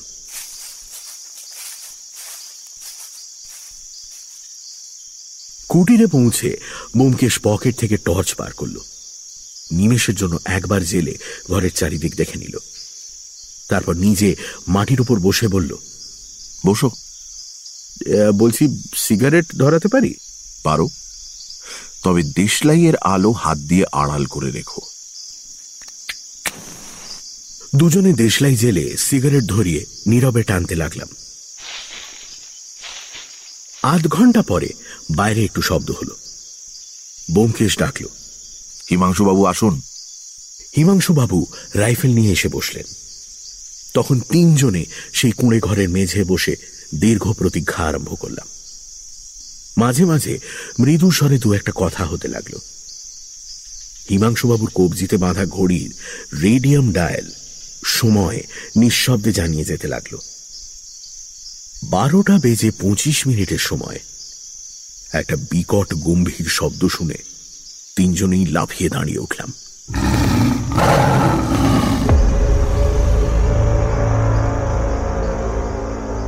বন্য বাঘের ক্ষুধার্ত ডাক আগে কখনো শুনিনি। বুকের ভেতরটা পর্যন্ত কেঁপে উঠল। হিমাংশুবাবু চাপা গলায় বললেন বাঘ। তার রাইফেলে খুট করে শব্দ হল। বুঝলাম তিনি রাইফেলের টোঁটা বললেন। বাঘের ডাকটা বনের দিক থেকে আসছিল। হিমাংশুবাবু পা টিপে টিপে খোলা দরজার পাশে গিয়ে দাঁড়ালেন। আমরা নিস্তব্ধভাবে দাঁড়িয়ে রইলাম। হিমাংশুবাবু ফিস ফিস করে বললেন কিচ্ছু দেখতে পাচ্ছি না। শব্দভেদী বোমকেশের স্বর যেন বাতাসে মিলিয়ে গেল। হিমাংশুবাবু শুনতে পেলেন কিনা জানি না। তিনি কুটিরের বাইরে দুপা এগিয়ে বন্দুক তুললেন। এই সময় আবার সেই দীর্ঘ হিংস্র আওয়াজ যেন মাটি পর্যন্ত কাঁপিয়ে দিল। এবার শব্দ আরও কাছে এসেছে। বোধহয় পঞ্চাশ গজের মধ্যে। শব্দের প্রতিধ্বনি মিলিয়ে যেতে না যেতেই হিমাংশুবাবুর বন্দুকের নল থেকে একটা আগুনের রেখা বের হল। সঙ্গে সঙ্গে দূরে একটা ভারী কিছু পড়ার শব্দ। হিমাংশুবাবু বলে উঠলেন, পড়েছে। বঙ্কেশবাবু টর্চ বার করুন। টর্চ বঙ্কেশের হাতেই ছিল। সে বোতাম টিপে আলো জ্বালল। ঘর থেকে বেরিয়ে এগোতে এগোতে বলল আসুন আমরা তার পেছনে পেছনে চললাম। হিমাংশুবাবু বললেন বঙ্কেশবাবু বেশি কাছে যাবেন না। যদি শুধু জখম হয়ে থাকে তাহলে কিন্তু বাঘ কোথায়? বনের ঠিক কিনারায় একটা কালো কম্বল ঢাকা কি যেন পড়ে রয়েছে। কাছে গিয়ে টর্চের আলো তার উপর ফেলতেই হিমাংশুবাবু চিৎকার করে উঠলেন। এ কি? যে দেওয়ানজি! দেওয়ান কালীগতি কাত হয়ে ঘাসের ওপর পড়ে আছেন। তার রক্তাক্ত বুক থেকে কম্বলটা সরে গেছে। চোখ বিস্ফারিত। মুখের একটা পাশবিক বিকৃতি তার মৃত্যু যন্ত্রণার জানান দিচ্ছে। বোমকেশ ঝুঁকে তার বুকের ওপর হাত রাখল। তারপর সোজা হয়ে দাঁড়িয়ে বলল গতাসু যদি প্রেতলোক বলে কোনো রাজ্য থাকে তাহলে এতক্ষণে হরিনাথ মাস্টারের সঙ্গে দেওয়ানজির মোলাকাত হয়ে গেছে। তার মুখে বা কণ্ঠস্বরে মর্মপীড়ার কোনো আভাসই পাওয়া গেল না।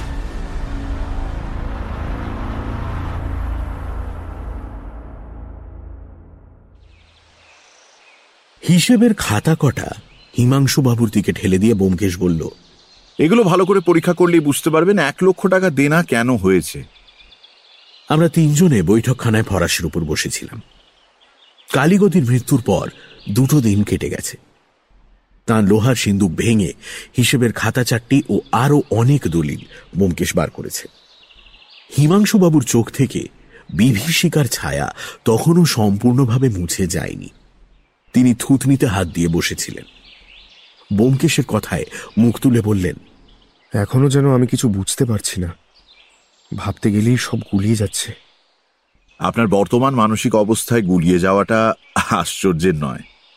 আমি টুকরো টুকরো প্রমাণ থেকে এই রহস্য কাহিনীর যে কাঠামো খাড়া করতে পেরেছি তা আপনাকে বলছি আপনি শুনুন। কিন্তু তার আগে এই রেজিস্ট্রি দলিলগুলো নিন। কি এগুলো? আপনি যে মহাজনের কাছে তমসুক লিখে টাকা ধার নিয়েছিলেন সেই মহাজন সেই সব তমসুক রেজিস্ট্রি করে কালীগতিকে বিক্রি করে। এগুলো হচ্ছে সেই সব তমসুক আর তার বিক্রি কবালা কালীগতি এইসব তমসুক কিনেছিলেন? হ্যাঁ আর আপনার টাকায় কিনেছিলেন। যাকে বলে মাছের তেলে মাছ ভাজা। হিমাংশুবাবু উদ্ভ্রান্তভাবে দেয়ালের দিকে তাকালেন। বোমকেশ বলল ওগুলো এখন ছিঁড়ে ফেলতে পারেন। কারণ কালীগতি আর আপনার কাছ থেকে টাকা আদায় করতে আসবেন না। তিনি ঋণের দায়ে আপনার আস্ত জমিদারিটাই নিলাম করে নেবেন ভেবেছিলেন। আরও বছর দুই এইভাবে চলতে পারলে করতেনও তাই। কিন্তু মাঝ থেকে ওই ন্যালা খ্যাপা অঙ্ক পাগলা মাস্টারটা এসে সব ভণ্ডুল করে দিল। এই না না, বোমকেশ, গোড়া থেকে বলো। বোমকেশ, ধীরভাবে একটা সিগারেট ধরালো। গোড়া থেকেই বলছি। হিমাংশু বাবুর বাবা মারা যাবার পর কালীগতি যখন দেখলেন যে নতুন জমিদার বিষয় পরিচালনায় উদাসীন, তখন তিনি ভারী সুবিধে পেলেন। হিসেবের খাতা তিনি লেখেন, তার মাথার ওপর পরীক্ষা করবার কেউ নেই। সুতরাং তিনি নির্ভয়ে কিছু কিছু টাকা তছরূপ করতে আরম্ভ করলেন। এইভাবে কিছুদিন চলল, কিন্তু নাল পেয়ে সুখমস্তি ও প্রবৃত্তিটা ক্রমশ বেড়েই চলে। এদিকে জমিদারির আয় ব্যয়ের একটা বাঁধা হিসেব আছে। বেশি গরমিল হলেই ধরা পড়বার সম্ভাবনা। তিনি তখন এক মস্ত চাল চাললেন। বড় বড় প্রজাদের সঙ্গে মোকদ্দমা বাঁধিয়ে দিলেন। খরচ আর বাঁধা বাঁধির মধ্যে রইল না। আদালতে ন্যায্য এবং ন্যায় বহির্ভূত দুই রকমই খরচ আছে। সুতরাং স্বচ্ছন্দে গোঁজামিল দেওয়া চলে। কালীগতির চুরির খুব সুবিধে হল। প্রথমটা বোধ হয় কালীগতি কেবল চুরি করবার মতলবেই ছিলেন, তার বেশি উচ্ছ্বাসা করেননি। কিন্তু হঠাৎ একদিন এক তান্ত্রিক এসে হাজির হল, এবং আপনি প্রথমেই তার বিষ নজরে পড়ে গেলেন। কালীগতি তার কাছ থেকে মন্ত্র নিলেন। সঙ্গে সঙ্গে আরও অনেক কুমন্ত্রণা গ্রহণ করলেন। আমার বিশ্বাস, এই কাপালি কি জমিদারি আত্মসাত করবার পরামর্শ কালীগতিকে দেয়। কারণ হিসেবের খাতা থেকে দেখতে পাচ্ছি, সে আসবার পর থেকেই চুরির মাত্রা বেড়ে গেছে। স্বাভাবিক লোভ ছাড়াও একটা ধর্মান্ধতার ভাব কালীগতির মধ্যে ছিল। ধর্মান্ধতা মানুষকে কত নৃশংস করে তুলতে পারে, তার দৃষ্টান্ত আমাদের দেশে বিরল নয়। কালীগতি গুরুর প্ররোচনায় অন্নদাতার সর্বনাশ করতে উদ্যত হলেন। তিনি যে কৌশলটি বার করলেন সেটি যেমন সহজ, তেমনই কার্যকর।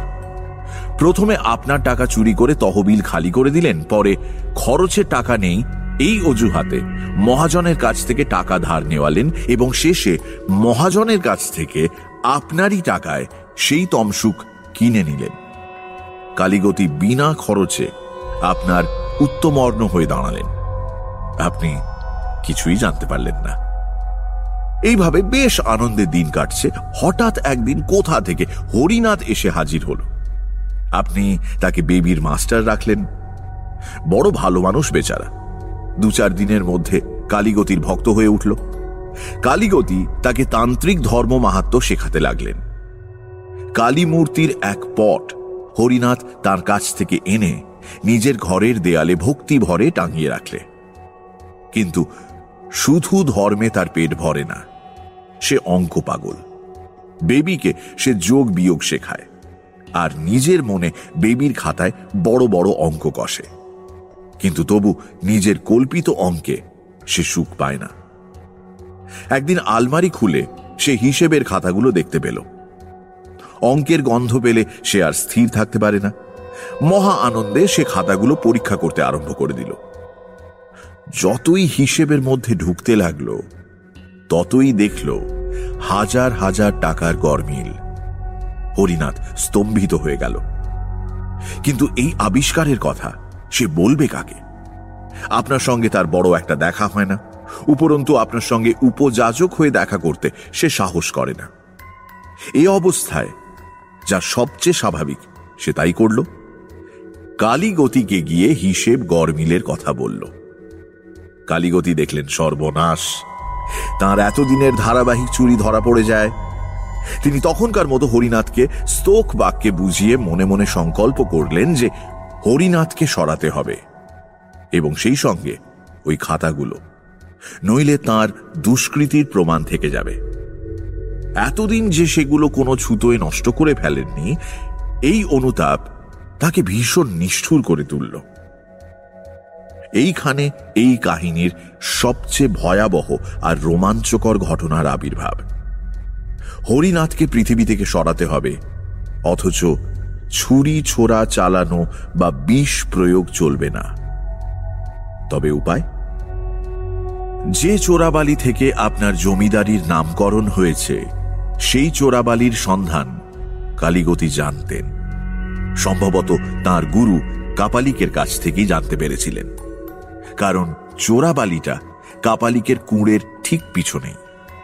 আমরাও সেদিন সকালে পাখি মারতে গিয়ে অপ্রত্যাশিতভাবে সেই ভয়ঙ্কর চোরাবালির সন্ধান পেয়েছিলাম। কালীগতি মাস্টারকে সরাবার এক সম্পূর্ণ নতুন উপায় উদ্ভাবন করলেন। চমৎকার উপায়। হরিনাথ মাস্টার মরবে, অথচ কেউ বুঝতেই পারবে না যে সে মরেছে। তার ওপর সন্দেহের ছায়াপাত পর্যন্ত হবে না। বরঞ্চ খাতাগুলো অন্তর্ধানের বেশ একটা স্বাভাবিক কারণ পাওয়া যাবে।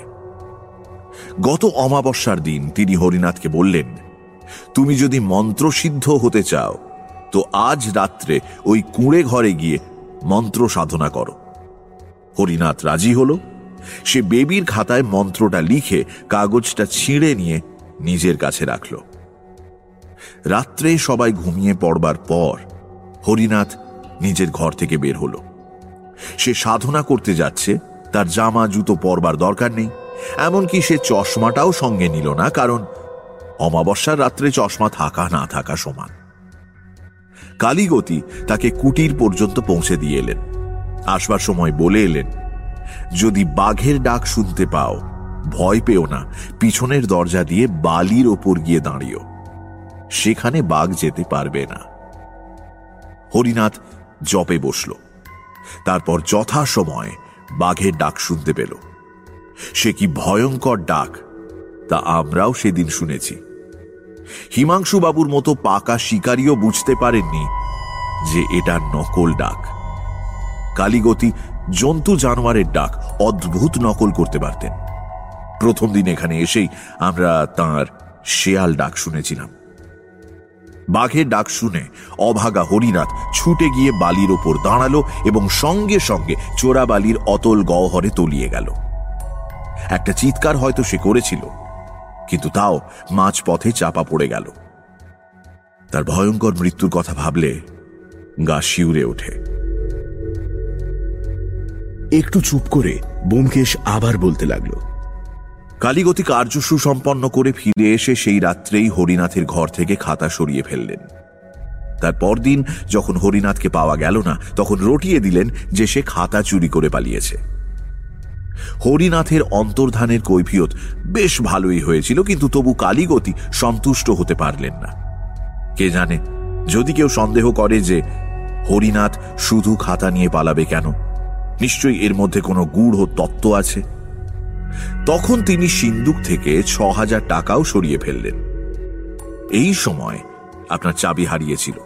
সুতরাং সন্দেহটা সহজেই কালীগতির ঘাট থেকে নেমে গেল। সবাই ভাবল, হারানো চাবির সাহায্যে হরিনাথই টাকা চুরি করেছে। কালীগতির ডাবল লাভ হল।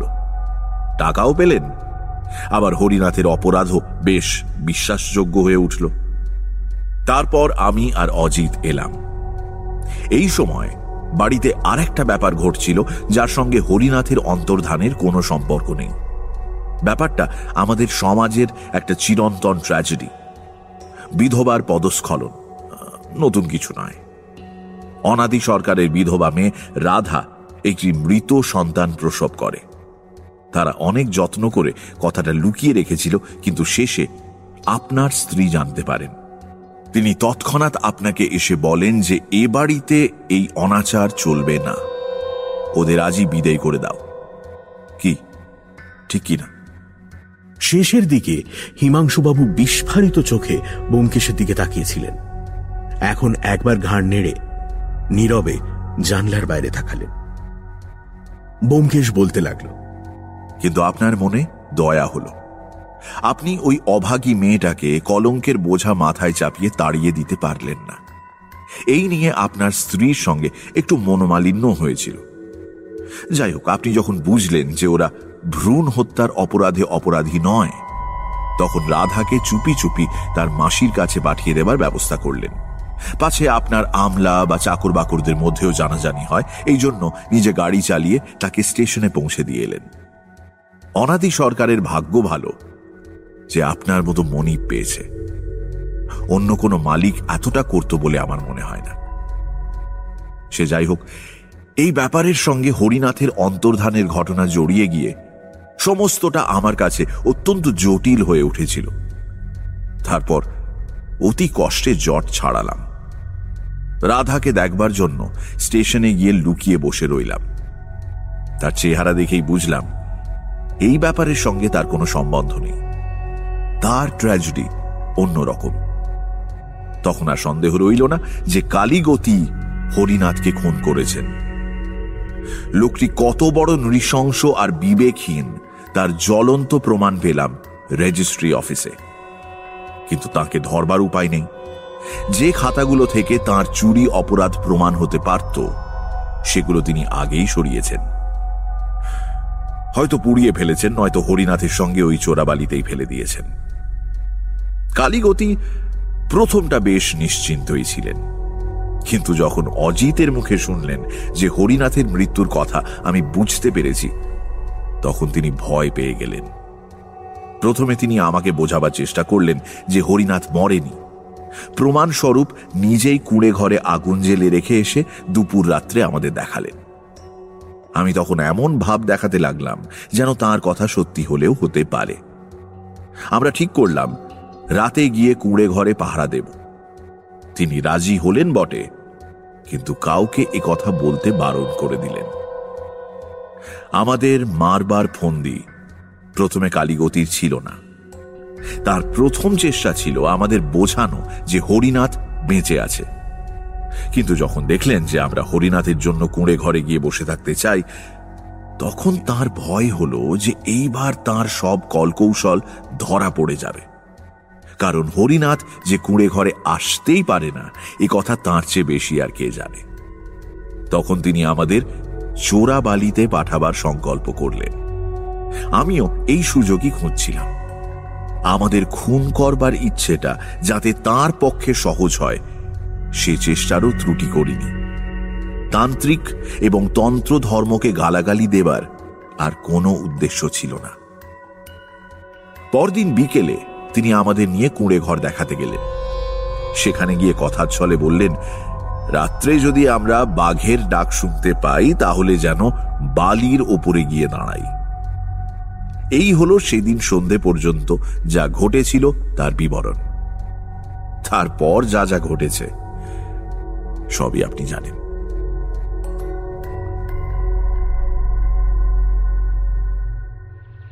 বোমকেশ চুপ করল। অনেকক্ষণ কোনো কথা হলো না।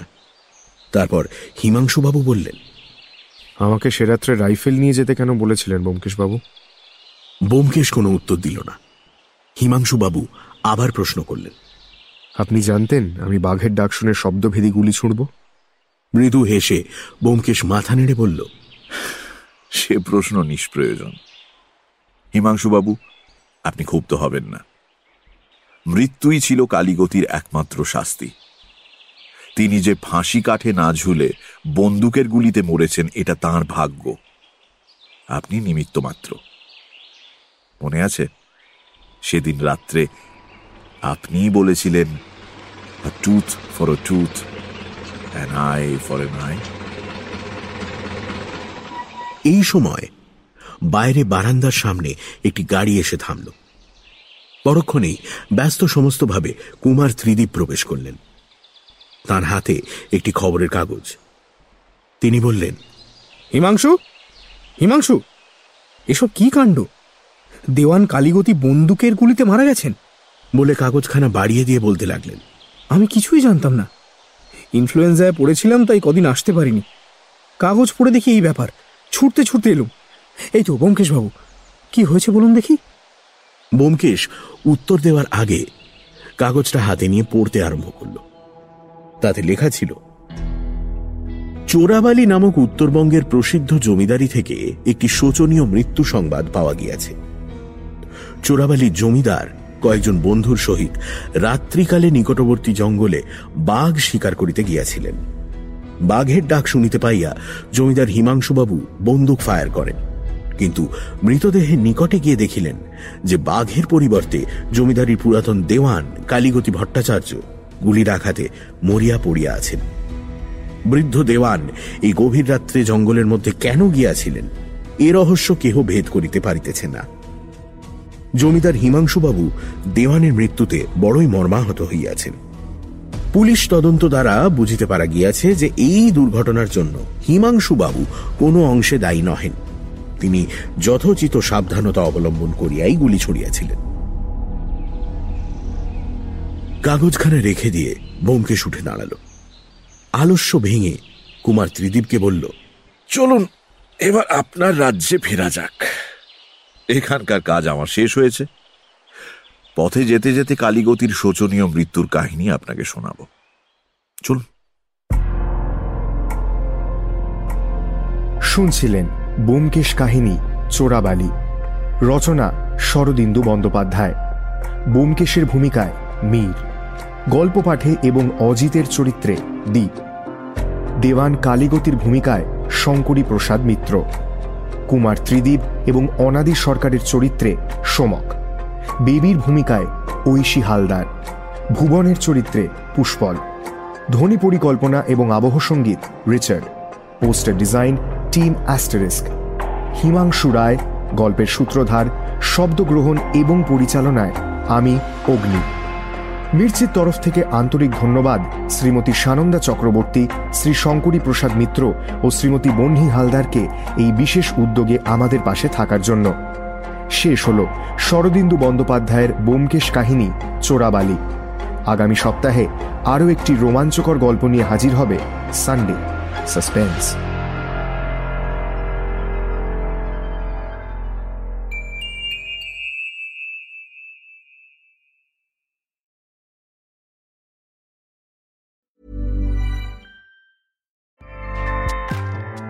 ACAST powers the world's best podcasts. Here's a show that we recommend.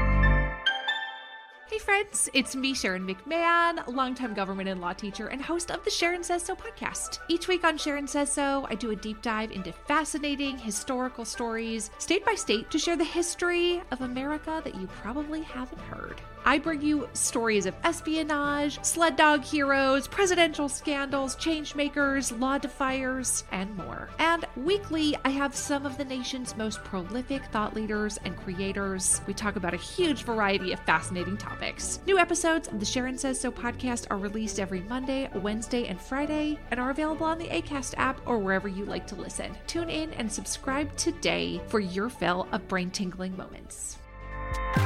ACAST helps creators launch, grow, and monetize their podcasts everywhere. ACAST.com.